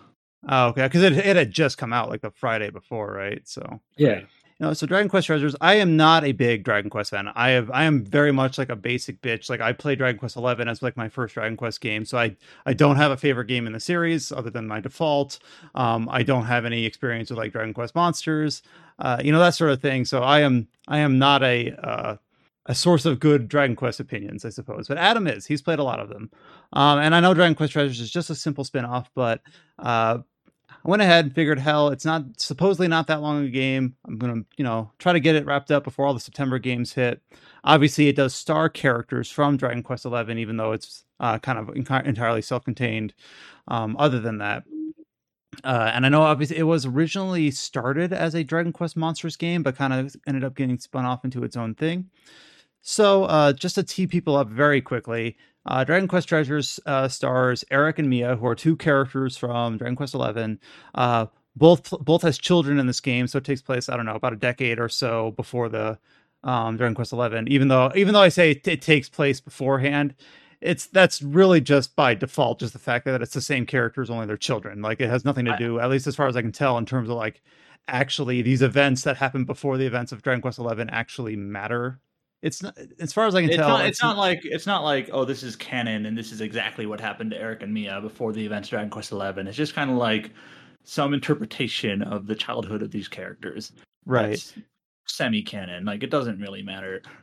mm-hmm. Yeah, this game is very. It's got a lot of like dialogue and characters and it, but it's story light in the terms that in the terms of like telling a narrative. It's more just for like the flavor of it for interacting with like interesting people. But in terms of like this is a plot progression you know a, clin- a climax a denouement after that it's it doesn't seem like it's really that sort of game. So erik and mia basically are they they're on board of like a, a viking treasure ship but they decide hey you know we we, we want to get treasure of our own because you know uh, you know, we're young and we want to prove that we can do it too. We're just as good as everyone else on the ship. So after some initial events, uh, they basically find themselves on a series of floating islands, um, which I kind of knew about from the marketing. But one thing that I had either uh, glossed over or forgotten from the marketing is that like these these floating islands are like they're kind of like this is going to be a very silly comparison, but it's where I'm going to go. It's kind of like the Bionis and Mechonis of Xenoblade One, Mm-hmm. where it's like the it's like the husk of two fighting titans. Only like you're like crawling around on their heads and on their backs. They're dragons in this case, and it's a very simple premise. Very early on, you find like a mural, and it's like there's these legendary artifacts called the Seven Dragon Stones, and there's like all these different treasure hunting organizations that are trying to find all the treasure on these islands. The cream of the crop being these treasure stones. What if we were to create our own treasure crew and find them themselves? And like, yeah, hell yeah, I want to do that. I want to find the seven dragon stones before everyone else does. And then there's just like, so like, well, cool. What do you want to call our gang? And the default name is like Team Treasure. I'm like, sure, I'll go with Team Treasure because I'm not more creative than that. Um, and then one thing that actually kind of surprised me that I wasn't expecting is that the very like the first like 90 minutes of this game are pretty like scripted. Like it's a lot of tutorialization. It's not too overwrought. I know I might say 90 minutes of tutorial and people like, ooh, that sounds terrible. But uh, it's actually pretty well paced and it's uh, it exposes you to a lot of the ideas pretty quickly in a pretty natural way. And then once that clears up, once you finally like get the game opened up to you, it kind of just lets you go. And it's a thing that I say all the time uh, on this podcast. It's just like the game just shuts up and lets you play. It's like, all right, you've met a bunch of characters, you kind of know what you want to do. There's uh, there's a bunch of different tasks that you can kind of do. There's there's sure there's like a, a main quest. Like there's like a it's got a quest log like any good RPG, and they, these are like kind of like subdivided into like um uh rail car quests. There's rail cars between the islands and adventure quests and then and like side quests or like little daily tasks. But the main quest basically will have like generic options for you like inc- improve your treasure rank or recruit certain monsters or things like that where basically you're going to accomplish multiple objectives just by picking a location pinning it on the map and just like heading out and going that way. So this isn't like the sort of game that you can just critical path like i'm going to just ignore the side objectives and just follow the main waypoint because the main waypoint There is no way, main waypoint, basically. yeah it's just kind of like find treasure recruit monsters do some side quests uh, unlock different capabilities like you'll you'll have like a home base and you'll unlock different shops and different uh different capabilities uh, on that front uh you'll you'll find different team compositions eventually you'll be able to like s- have your team that's uh so it's you play as either erik or mia. They're just stand-ins for each other. It's basically just uh do you want to play as the boy or the girl avatar? Um and then you have three monsters that join your um immediate party. And the, the monsters will have obviously like different spells and capabilities. And then then also like different traversal mechanics. Like the ones you have early on are basic, basic slimes that you can like bounce on to jump higher. And then you get a basic uh, Dracky bat that allows you to glide farther. Um and then you eventually get different ones that can like scan the location or sprint forward or things like that. So they have like different sorts of like traversal mechanics or things like that. So every once in a while you'll want to like change up your party uh for various reasons including that. But then you'll, you'll be able to send um monsters out because obviously you're going to recruit far more monsters than you can actually like use in the direct to moment to moment gameplay.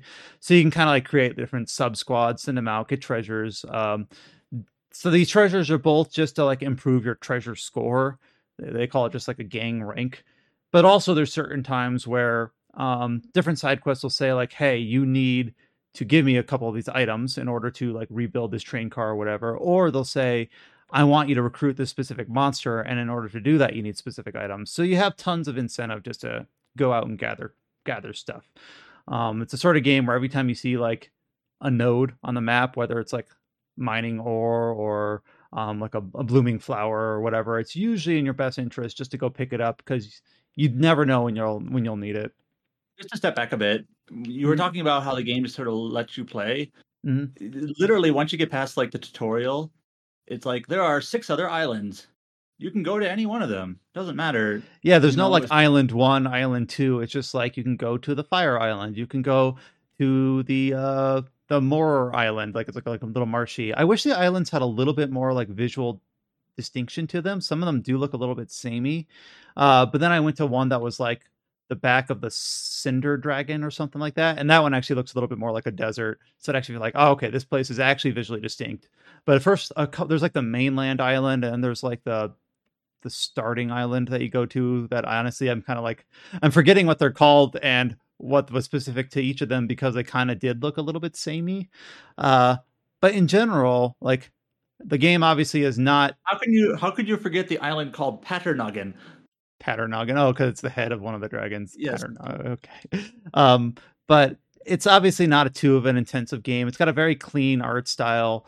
Uh, it scales really well. I assume that most semi-modern PC can run it without uh, any issues at all. Uh, they, well, they, they, hope considering it's a, uh, Switch game. Yeah, that's true. Uh, and one thing that I was actually thinking when I booted this up on my main PC, I was like, you know what? This would be a perfect game for Steam Deck. And I'm thinking, like, wait, I could probably just have bought this on Switch a few months ago, right? And had uh, mostly like a comparable experience, but it'll always be nice to like have a high resolution and a good frame rate. I'm not 100% sure how it runs on Switch, but it seems like in general, it's a the way that it is kind of set up is just kind of like, hey, do you want to go on a treasure hunt? Go anywhere you want. Go out, spend 10 minutes hunting some things, ca- gathering some things, come back. Very good uh, pick up and go game. So I could easily see why this was kind of targeted to like a Switch audience first. And if you grab it on PC, uh, very good candidate for a Steam Deck. I'll probably install it on my Steam Deck before the weekend's up. Uh, to be honest, yeah, um, it is it is verified. So yeah, uh, and can we just can I just say that Square Enix has been surprisingly really good about supporting Steam Deck, at least on the games that they release on Steam. Like uh in general, like pretty much, yeah. I yeah I played Live A Live on Steam Deck. Uh, I hope to play Dragon Quest three on Steam Deck. Talking about Dragon Quest uh, and Square Enix games, uh, though, um, you know they have kind you of. should their... play Octopath too if you haven't played it already. Oh, I have played that, and I did install it on my Steam Deck. I think I mostly played it on my PC just because I wasn't using my Steam Deck much at the time. But I did play a little bit of it on my Steam Deck, and that worked. That was another real good game for that as well. Excellent game, by the way. Um, I'll just shout that game's praises whenever I get the chance. Uh, so yeah, the, the the main moment to moment gameplay in Dragon Quest Treasures is you'll have your little uh your your little group of of monsters, and they kind of like follow you around and kind of like a and like a blob. Like you don't just run like in a straight line like Final Fantasy VIII style or whatever, but you'll have like your little slimes bouncing along. If you have like your golem with you or a Dracky will fly behind you, it's actually kind of like um there's actually a lot kind of going on on the screen at any given time especially if you like go into combat with like several monsters at once. There's like the action, like this game is not a game you play for its combat. It's very simple. It's some very basic action combat. You have like a single attack button. You've got a dodge roll. You can pull out your slingshot, which I guess this game is British, so it calls it a catapult. Uh, I'm not sure if that's what they call it in England or if that's a translation thing, but they call it a catapult. It's a slingshot. That's how what I would call it. Um, and you have some different uh, options there. You have some slingshot attacks that do general damage. You have some slingshot supporting abilities that allow you to like heal your monster's HP or MP. Um, you can like use slingshot different types of pellets to um, help yourself recruit more monsters. So there's uh, there's a lot going on at any given time. When actually like when I got into like my first major battle, and when I say major battle, it's like my four monsters versus like two monsters on the battle or whatever on the screen. Like I wouldn't have been, I wouldn't be surprised if the Switch did struggle with this a little bit because there's actually quite there's a lot of moving parts at once. Um, it's nothing too intricate or complex, but I was actually a, a little bit uh, impressed by just how much was going on. And in, in addition to that, because all of the islands are made available to you at the same time, every single island has like different regions that are scaled to different levels. Like you'll find an island, and the, like usually near where you land, um, there will be monsters in like level 5, 10, 15 range pretty early on. Um, but every island also has like, oh, if you go up to that, you know, that level of the island, everything's around level 30 or 40. If you go down there, they're even higher. So there there might be like a preferred, like, oh, the average level of monsters here are higher than they are here, or et cetera, et cetera.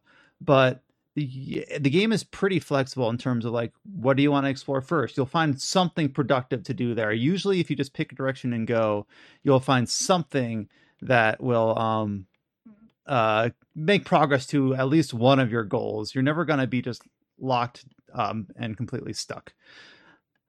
Uh the treasure of course i feel like you would gain a little bit more from if you are a big Dragon Quest fan, because a lot of the treasures you get are like, here's a statue of a certain character, or here's like um, some paraphernalia that is related to a certain event of another game, and things like that. And I saw a few things that I recognized just because they're pretty um, well known. Got not quite a statue, but I got something that had like a depiction of the Dragon Quest three, sorry, not three, eight hero with a bandana. I got a few other characters, of course, that as not a big Dragon Quest fan, I didn't recognize, but I'm sure Adam did. So uh, there's a lot of fan service there. So it's one of those things where you'd probably get a little bit more out of it if you do recognize that stuff. But from a gameplay standpoint, you you grab treasure while you're out in the field. There's two different types of treasure. There's one that they call bric-a-brac, which is basically just treasure that you can just stumble upon. You don't have to like radar or search for it. Um, you'll just kind of stumble upon it and pick it up. And then there's like the regular treasure that you have to have appraised, where you'll find you'll have like a a fortune finder mechanic, which will give you like a compass arrow that points you towards where the treasure is found. The monsters that you have with you will help you locate it. You dig it up, and then you don't know how much it's worth until you bring it back to the to your main base. Once you do, like some of the some of the values are pretty crazy. Like this treasure's worth five hundred thousand gold. They're like, oh shit, this treasure's worth one point five million gold. So like I'm not that far into the game, maybe like five hours, and like my rank, I'm rank four. I don't know, or sorry, five. I don't know how high it goes. But my treasure trove is currently worth like 11 million gold. Um, so there, there's it has kind of like that uh brain rot fill bars feels good sort of uh tickles your brain in the appropriate way i guess uh in terms of like yes making progress yes make bars go up this always feels good so that's it's kind of it's kind of good and like a little simple shut your brain off enjoy enjoy making bars go up uh sort of feel to it in terms Overall, of overall Oh, though, ahead, just the structure of the game and just like the combat stylings and the I know the combat's pretty simple, but and like kind of like the the objectives and how you basically progress the story and whatnot. It's it's it's a pretty unique game, all things considered. Like there's not really much else kind of like it. You know, it's not just like a clone of some other type of game, or oh, it's just an action RPG, or or what have you. It's it's sort of its own little thing, and it's kind of neat.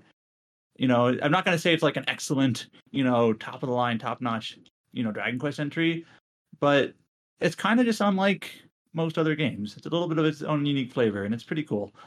it's kind of sandboxy in a way um in terms of just like the the environments are actually like geometrically and visually they're pretty simple um because you know the art style is not that uh i guess intricate. It's it's but it's good like it, the simplicity is part of its charm. Like i'm saying i'm like saying that as a good thing but like some of the like the level design there's a lot of elevation there's like ramps and cliffs and you have to make sure you make good use of your monsters mobility um there's little uh, little secrets that if you like look under a ledge you might be able to tuck under it and find a treasure chest things like that. So the environments are actually pretty detailed in terms of just like how much stuff they kind of pack into them. And you'll have like little side quests where you'll be tasked to find like a certain type of material. Like i had a i have a side quest where i have to like find different balloons that i have to like shoot at with my my little catapult and they're kind of tucked away and are a little bit um hide and seek sort of things it's it keeps your brain engaged in a pretty good way. There's there's there's even though the the concept is simple it's p- kind of easy to pick up um and then the gameplay sessions like the gameplay loop as much as i don't like that term is pretty quick. Like you go out you come back you go out you come back each loop takes maybe 10 to 20 minutes. Um it's just kind of engaging and fun like in a very simple way. And in a game that i'm like yeah i could see myself uh plucking away at this either for like a few hours because I really want to make some progress or like doing a few treasure hunts and then logging off and going back to Zelda or whatever. Like it seems like it's a really fun pick up and play, engaging game that's just kind of charming and simple in in a good way. So is it gonna be like am I gonna be shouting this game's praises for game of the year? Um no. Could it be in like my top 10 for the year?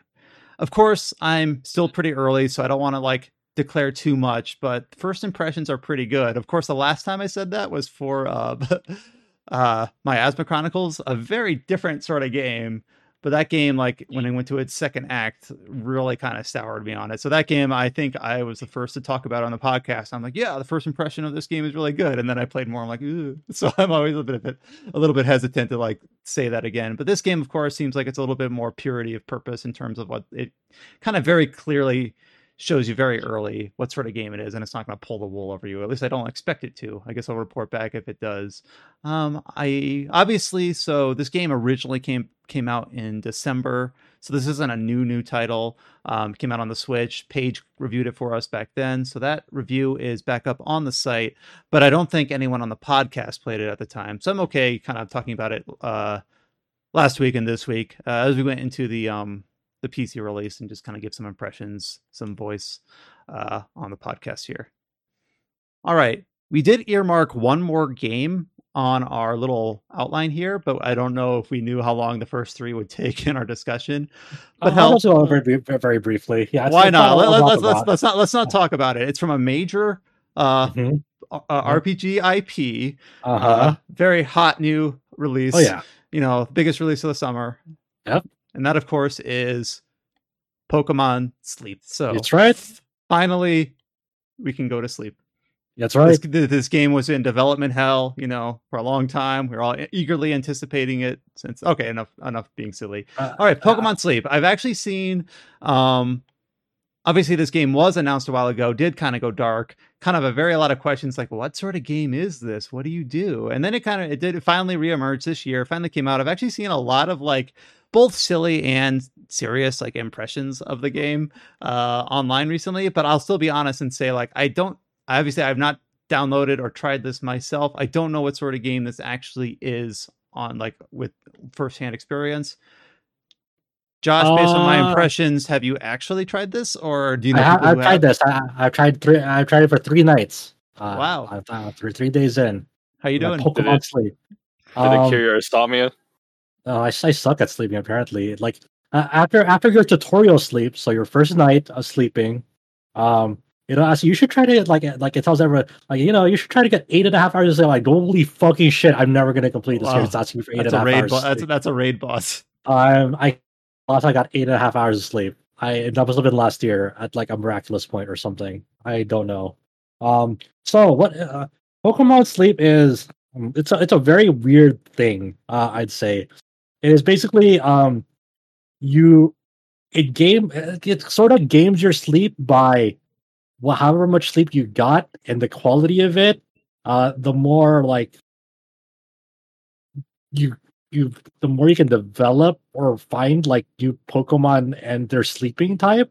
So what how do you actually like kind of game it first? So like you do your whatever tutorials until you know you, it asks you to go to like you know if you want to progress go to sleep. Okay fuck.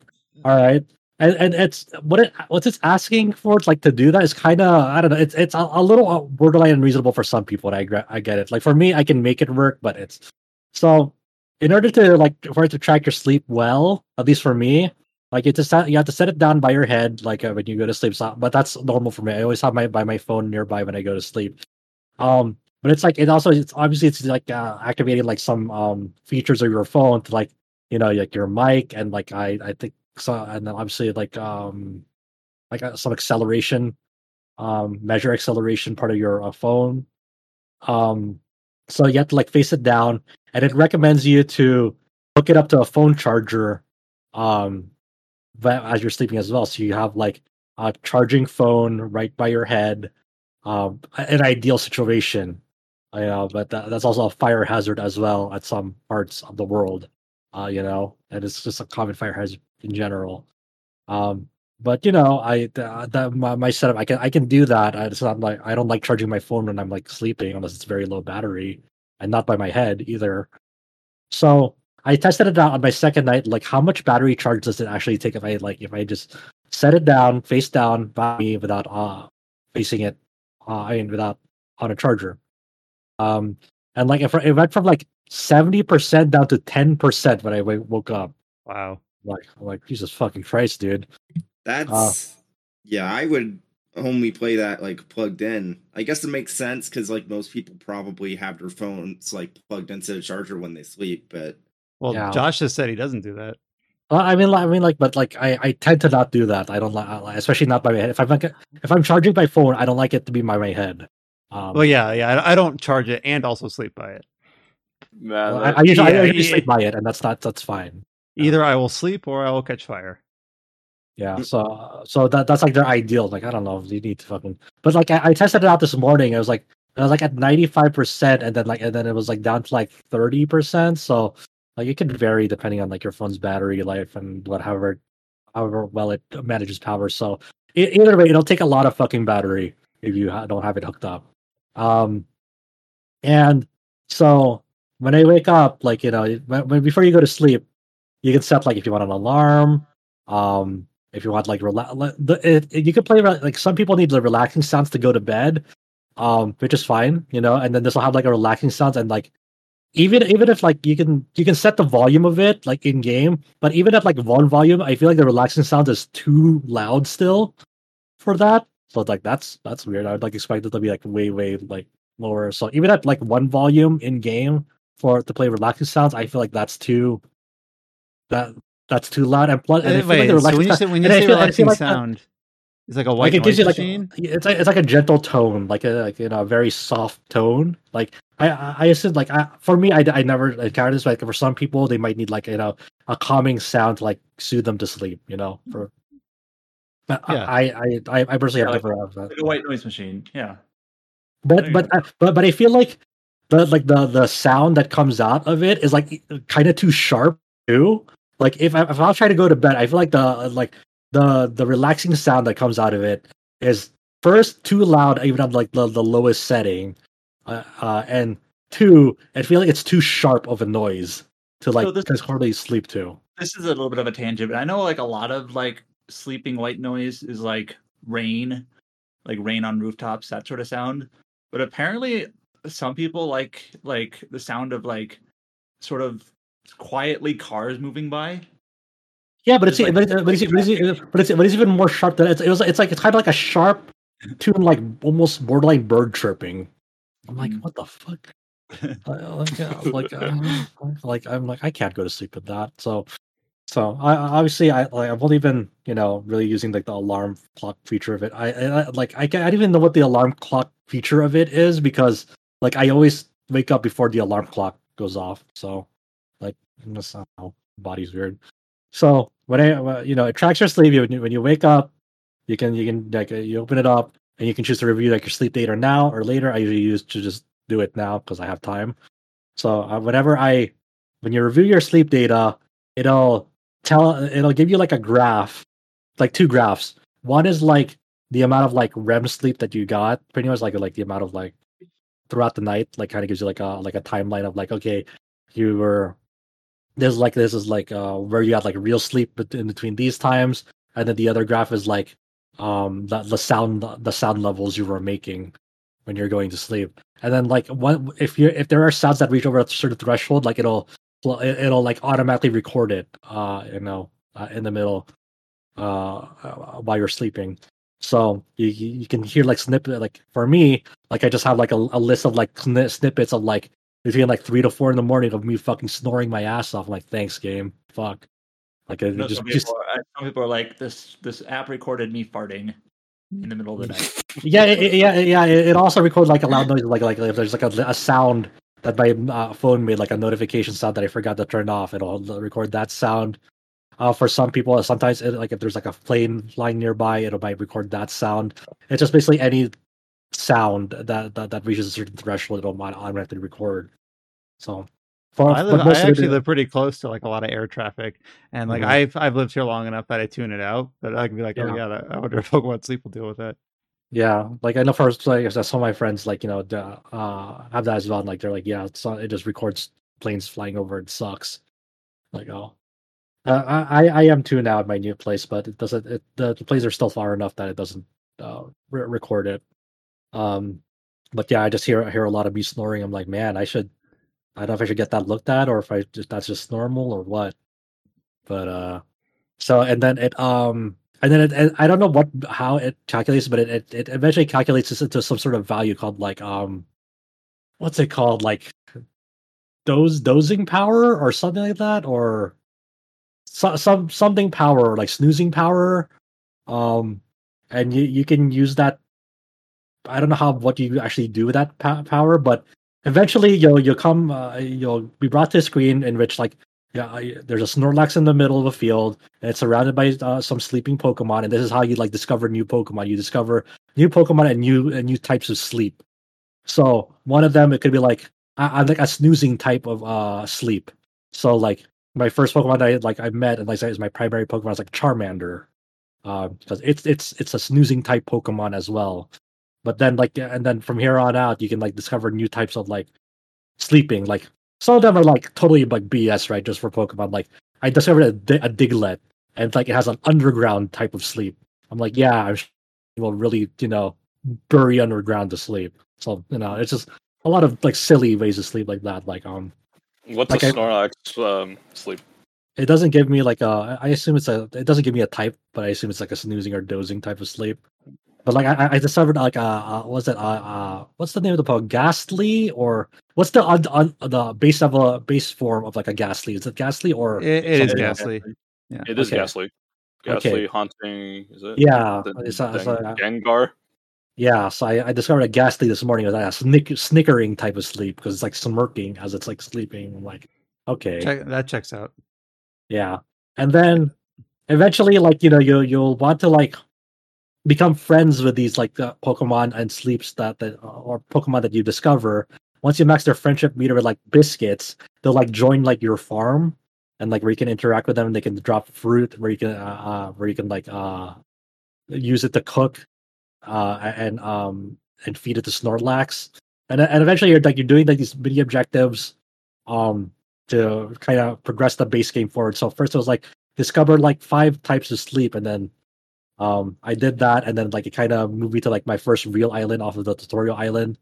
And then um from here on out like you're kind of slowly, you know, making progress by uh sleeping um and discovering new types of uh, Pokemon and new types of sleep in which you can like uh, feed them biscuits, max out their friendship, and bring them back to your farm, and then interact with them, and then that and that all feeds into like uh like a universal like base power or basic power or whatever. I'm not exactly too sure exactly how you like how this all feeds into one another because I I barely have that uh, app open. I only have it up for when I sleep.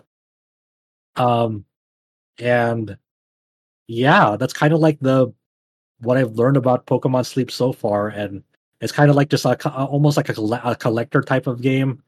To you're not really doing any gameplay outside of like it tracking sleep, I guess if that's gameplay, and then you collect more Pokemon as you sleep. That's my base understanding of it. And for some reason, it has a friends list as well. So I just have like been adding friends as well, and like you you, you can, it doesn't have access to like them snoring or anything. It just like has access to, like their basic in-game stats of like here's like the amount of Pokemon they've collected, and like there's like their power and like their their their type of sleep, and like here's the picture that they chose to to put up of like the Pokemon that they found today, you know. But it doesn't but it doesn't share any like real life metric of like, hey, dude, uh, you you know Joe last night from like five to six, he was snoring up a snow a storm. You want to hear him snort? No, doesn't share that or anything. He talks in his sleep and he yeah. friends. That's right. Um, so yeah, that's that's kind of like Pokemon Sleep, and like for some people, it works for them in, in the sense like it, it accurately picks up like you know how they're sleeping, and for others, like it, it doesn't work too well because it, it wants to like at least have an hour and a half minimum of sleep to like start tracking well. And for some people, like with kids, especially like you know newborns, like it's difficult to get that amount of sleep um like consistently because they're te- they're constantly being woken up by their kid and have to tend to them and so forth. So it's it's trickier like for parents uh, with young kids, especially like if you're sleeping like you know with your family, like it'll track their sound as well, too. So it's kind of like it's probably an app best used like if like you're sleeping like alone and not sleeping with like a significant other um consistently. So if you're just like I don't know, single. it's a it's a sleeping app for maybe single people, maybe. I don't know. But yeah, that's uh that's uh that's Pokemon Sleep, and I guess I'll continue to do it until yeah, I don't know. Let, let us let us know when you let us know when you conquer that eight and a half hour hill. Oh God, I don't. It's only been six and a half hours around there. Like sometimes less, sometimes a tiny bit more, but it's been averaging around six and a half hours of sleep, which is normal for me. Mm-hmm. So yeah. Don't worry, I, I I think I passed that one record when I was in high school. I slept for 16 hours and missed my shift at work. What the fuck? That's I wish I I could do that. If only Pokemon Sleep was out then, you would have you would have made so much progress. People have made the obvious joke too, like Pokemon Sleep Nuzlocke run. yep. If you don't get enough sleep, you die. Yep. That's uh that's me. I'm dead. Well, this is probably one of the more like interesting and scattered uh, kind of games talk sections that we've had with an interesting array of titles that we've talked about today. Thank you, Josh, for carrying the load on a good chunk of it, and then of course, uh, Chow for chiming in on Fate Go, uh, James for chiming in on Remnant Two, and Adam for chiming in and discussing Dragon Quest Treasures with me. And I know we're already uh, a couple hours into the podcast here, but the reason why we spent uh, so much time just talking about games we've been playing, mainly because the uh, the news slate this week has been pretty relatively quiet, as well as like uh, not a lot of features going up on the site this week, though we do have a lot of work in progress. So the news slate this week is mostly a few gameplay trailers uh, for some upcoming titles, and then uh, a couple other small minor things. Um, don't know if there's much meat on the bone on any individual topic here, so we'll just kind of go through it. Um, the biggest one relatively speaking, to the uh, announcements here, is that we did get a new gameplay trailer for the upcoming English release of The Legend of Nayuta Boundless Trails. So this is coming out in September. Uh, we've talked about this game a few times on the podcast. Of course, it came out um, way back in 2012 originally in Japan, but recently got its Steam release um, a few years back with the Japanese re- release on that front. Uh, they though they call this a gameplay trailer, only like the first third of it really shows gameplay, and the rest of it is just kind of like a character rundown. And of course, these are all characters that are, um, even though it has um, it's uh, some similar stylings to like Legend of Heroes series. It's it's its own self-contained thing. These characters are new and original characters uh, to this game. I really just like the look of it. It looks like a Ys game in a lot of respects, like a, a Ys game from before the party era. So Ys, um, Yeah. So I know James has talked about this game directly in the past. Right. but, he's played uh, it, right? I played mean, the not- not PSP long version a long time play ago. PSP version also. So. yeah.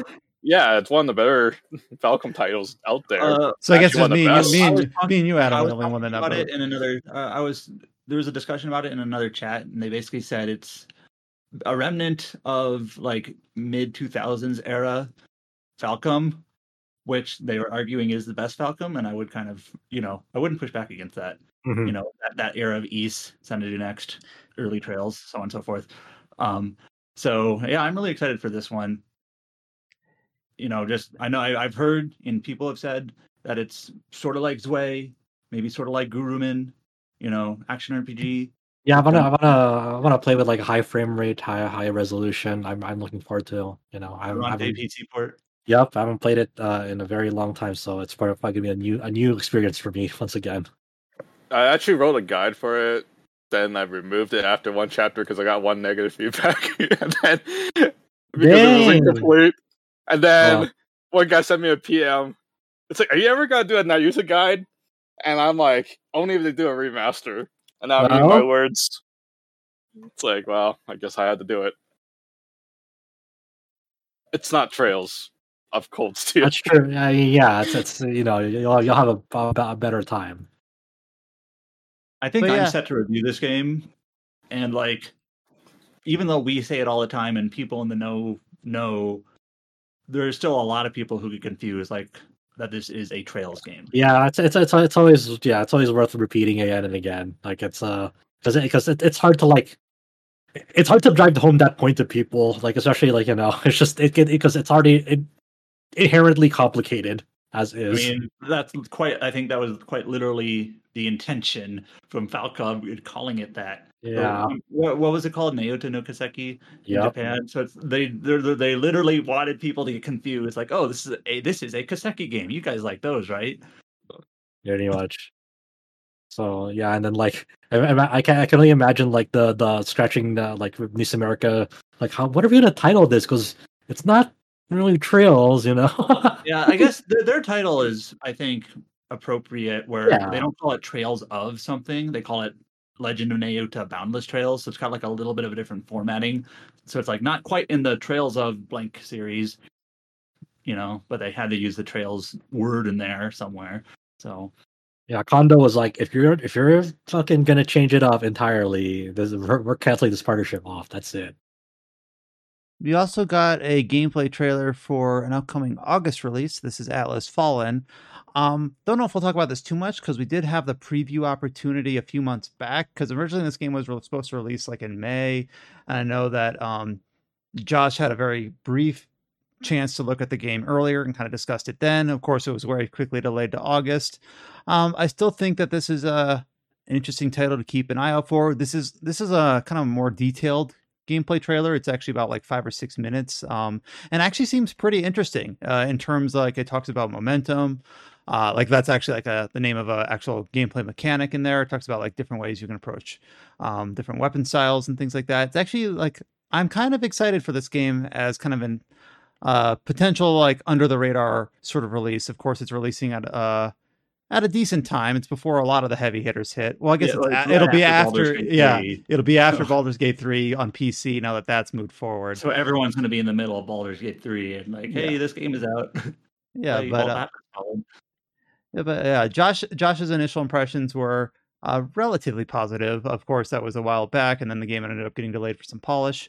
Uh, so this is a game I definitely want to try to carve up sound, if possible. Try to carve out um, sometime for later in the year, and it's coming out in pretty early August. So hopefully we'll be able to uh, have a review out. Do we have someone assigned for this for this game? I forget. Me. Uh, you. So you'll be on it uh, for the like in the first or second week of August. Let's see. We also got a trailer for the upcoming Rune Factory 3 special. This trailer is mostly just talking about the bachelorettes that you can pair up with in that game. Though, uh, when I was watching this trailer, I haven't played a Rune Factory game, so maybe this is a very green question, but I assume you can pick a female avatar and partner up with male characters. Is that correct? Because this is all just assuming no, a male. It, no, it started in four when you could pick a female avatar. Ah, uh, okay, that explains it. Because I this is um assuming a male main character, and you have eleven different bachelorettes you can pair up with. This trailer is very uh just kind of going through each character, a few different dialogue uh, lines from each, and kind of what they're into and what their personality is like.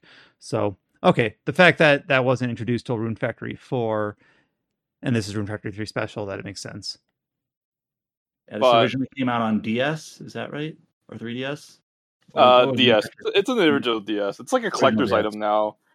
Um, like I, I could see from like the trailer, they're using kind of like the Natsume translation because they used to uh do the localization for for the third game. Then somehow because I think the workload for four is like way too big, so I guess they switched to a different publisher, and Xseed started to pick up the series from that then on. The what for four was too big? the the the script size because four oh, just... the script is actually pretty huge and and the QA took a lot of time for it because the characters like their dialogue is like vastly different every time you interact with them they they have like different lines it you basically won't run out of like what they're saying until you play like half a year of game time into the game basically because their dialogue is pretty pretty massive and and I remember the QA taking so long to get the game localized because of it at least that's what I remember with the fourth game.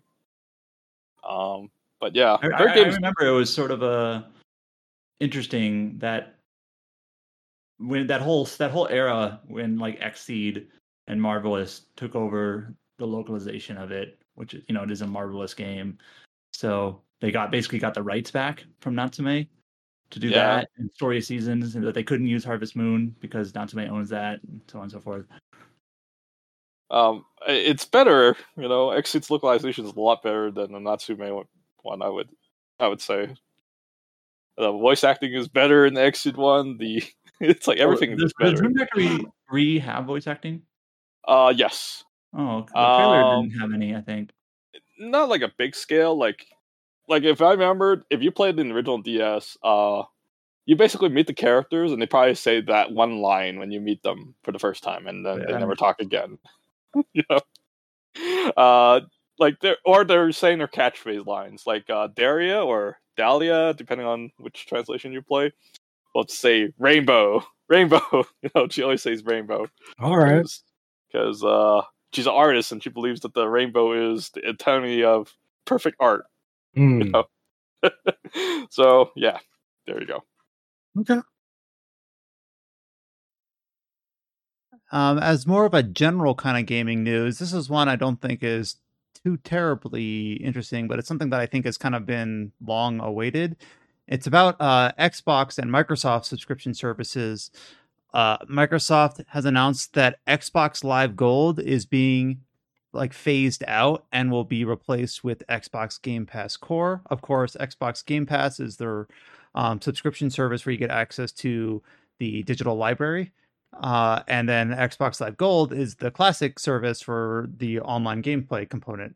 You know, starting with the uh, it start with 360 or with the original Xbox? I never had an original Xbox, so I associate Xbox Live Gold as with the um, Xbox 360. Uh, and I had the 360. I I remember that service is vastly better than the PS Plus. Yeah, at the time, but, was, yeah. Yeah, like, but your your incentive to get the PS Plus was all the free games. I, I do like the PS Plus model when it was on the on the PS3 era because I'll, the. You, go ahead, sorry. I was gonna say I, I love that model in the PS3 era because you could basically play online for free. You could do everything, and you get the plus. You just get some free games, and that was it. And then later on, they try to copy the Xbox model, and they just fucking failed miserably at it. So that's how I saw it. And yeah, you know, I'll be I I'll be like, honest. I play most of like my multiplayer centric games. I don't play a lot to begin with, but when I do, I play them on PC. So like I don't even factor that in. Like I don't think about it. Like oh, I'm just gonna play online, right? I pay for internet, and like oh yeah, subscription. Yeah, I, I, think it's one of the biggest scams in the in the console market. So and it's, it's not like, it's not a new topic. You know, it's it's like It's- going it's on what two decades now. Yeah. So, but like I know PlayStation Plus, and we've covered it on this podcast how it's got its different tiers now. Um, but I'll be honest, like I don't commit it to memory because I don't engage with any of it. So like I'm sorry that I can't speak to it as an authority, but Yeah, I, Uh, I, I don't even have uh yeah the, like I don't have any subscription services anymore aside from like Nintendo. Uh, Yeah, I'm not even subscribed to it anymore. Yeah, Uh, yeah. But the reason I could play online on the console is because a friend shared his library with me, and I can access his PS Plus Uh-oh. it. You want to really want to let the public know that, child? It's over. Yeah, they're not gonna find me. well. What's next? The CPP is gonna after me now. you're, you're, you're, you're hidden in Canada. It's fine. but, but yeah, but I will say that even though I don't remember the shifting of the tiers for both Xbox and Sony, um, their different services, I do think that in general, the idea of having like the library subscription with Game Pass and then the online service subscription with Live Gold was a bit cumbersome. So the fact that they're kind of packaging it together and saying, "Hey, the basic tier of our Xbox Game Pass core will give you the live service, um, the online play component." and then you can tier up to the to the ultimate or the higher tiers if you want the additional access on PC Game Pass or or uh, XCloud as well. That just seems like it's a bit of a streamlining and makes some sense. So um, I did have PC Game Pass, or I guess yeah, it's now it's called PC Game Pass, not all right. It was called Xbox Game Pass for PC, and now it's called PC Game Pass, and it's just kind of its own little fork now. But that, that's the only one I've ever subscribed to uh, as primarily PC player. But long overdue, I feel, and kind of hopefully good going forward for just kind of simplifying uh, that end of things. We do have one release day, and this was kind of a surprise announcement from earlier in the year. We kind of talked about the significance of it then. Uh, the announcement of Aquaplus's visual novel White Album Memories Like Fallen Snow. We got the announcement earlier this year that it was going to be released worldwide. Uh, for the first time. I forget when it originally released in Japan, uh, in the 2010 or so. I, I Oh, think yeah. so. It's Okay. very early. Yeah. Actually, no, no, no, no, it's not in 2010. Uh, it was like the original one was like, because that was like that was a console release. The original was like 1990. yeah, the original story is from like 1998, and the remake was from 2010. Uh, and then uh, it was announced earlier this year that it was going to get a worldwide release this year, and we have learned that it will be releasing on Steam on August 4th. So uh, if you're not the type to play Baldur's Gate 3, you can read White Album Memories Like Fallen Snow. Man, I'm in Uh. that boat, guys. I don't care about Baldur's Gate. I like both a lot. Well, I mean, I I like I like Red Album 2 a lot, but Yeah, no, I don't Uh, care about the yeah, first one I- I- I But remember that topic buy from- this. I remember that topic from back then, saying like the more exciting thing about the original announcement was less the announcement itself, but more, oh, if this is coming worldwide, that means the second one is likely too, and that's what uh, you both latched onto uh, back then. That's Yeah, that's that- the first thing I bought from Amazon Japan when I went to Japan. I was staying in Japan there, and I was like, "Mm, "Gotta get that." That's the first thing I did. the the White Album. man on a mission. Yeah, I bought White Album too when I was in there Sweet. immediately.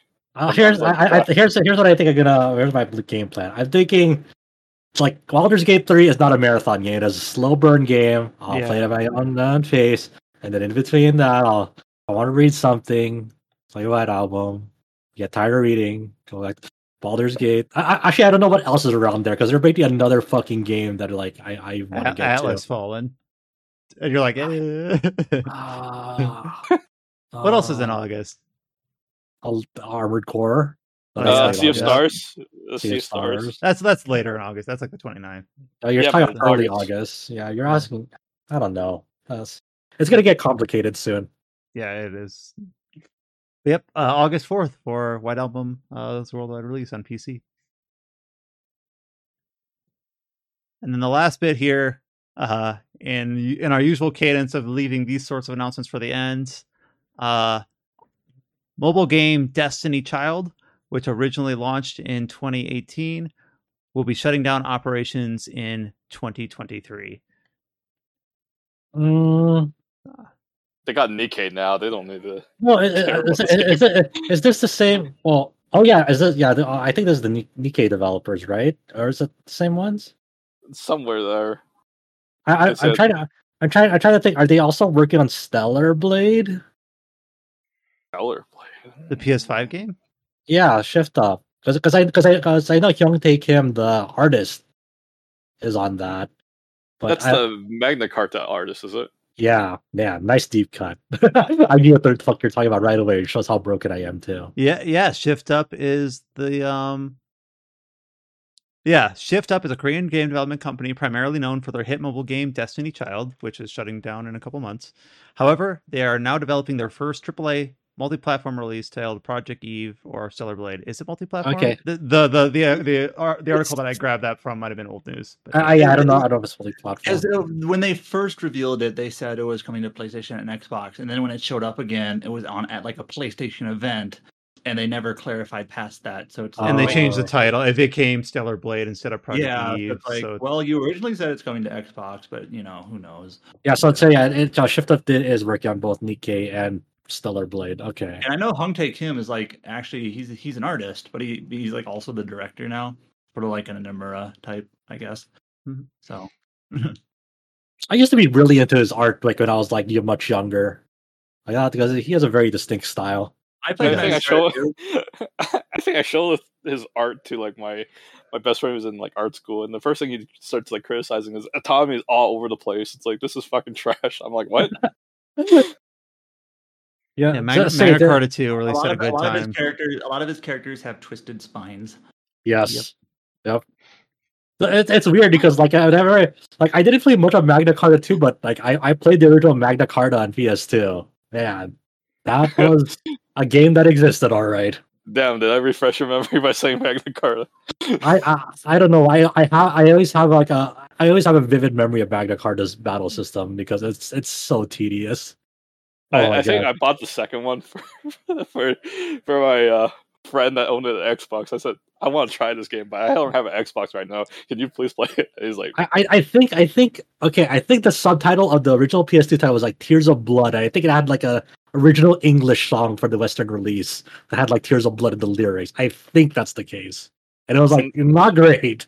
doesn't that happen to a lot of like imported products to the Americas back in those era for some reason? Yeah, yeah. Like Dragon Ball's opening song in, in the American version is like Dragon, Dragon Balls. Okay, but that was rad. Okay, like, uh, like that, that- what are you talking about? Like Cardcaptors, like that, that, that that's classic banger. Hey, that that that that, oh, that classic Yu-Gi-Oh opening. That's Yeah, that's that's a, that's Uh, a hit. I never, I never seen the Yu-Gi-Oh opening. that's right. nah, Di- Digimon, I could leave. That's nah. No, no, no, no, Digimon's rad. What the fuck? That's why the only the Pokemon song became God Yeah, tier uh, look, it even says it in the song. They are the champions. No, they're not. What? Only only only they shout WarGreymon in the opening song. That's the only good Digimon. Sorry. Yeah, you heard it here. WarGreymon is the only good Digimon podcast fuck? title right there. Oh my god, child. I mean, WarGreymon is rad, but there's a lot of good Pokemon. I Digimon. I like the idea okay, okay. of titling the podcast. I like the idea of titling the podcast "Where's Digimon Sleep?" or "WarGreymon is the only good Digimon," and then people having to wait till this final section of the podcast to learn what the hell that was from. Anyways, Destiny Child is uh, ending operations uh, globally across all versions of the game in September. So, and like I said, uh, we had those couple gameplay trailers, a few little release dates, and that one Destiny Child announcement. And that was pretty much it for uh, RPG related news announcements for this week. Though we expected, of course, to start ramping up as we get into uh, the marketing cycle of all the games coming out in August and early September. So, as always, you can find uh, RPG site on all the social media networks uh, Facebook, YouTube, Twitter, and Instagram. We've tried a few different um, posting like social media tools on the back end, so you should see us at least for the time being uh, being a little bit more active on our non-Twitter feeds uh, on Facebook and Instagram. So uh, if you follow us on any of those channels, just you know leave us some comments on the site or in our Discord. Uh, join our Discord at discord.gg uh, slash RPG site. Of course, we're just the changing social media landscape uh, things aren't quite as you know hectic and worried as they were a few months ago, but it's still a little bit you know shifting paradigms over the last few months for various reasons. Uh, you can also find us on YouTube. Uh, if you listen to this podcast and you enjoy it, think we're doing things well, anything we can improve on, uh, leaving leave us a comment at the bottom of the site post or underneath the YouTube channel or on your podcast service of choice. Uh, and we will be back next week with another episode of the TetraCast. Until you hear from us next time, stay safe and take care. We'll talk to you all later.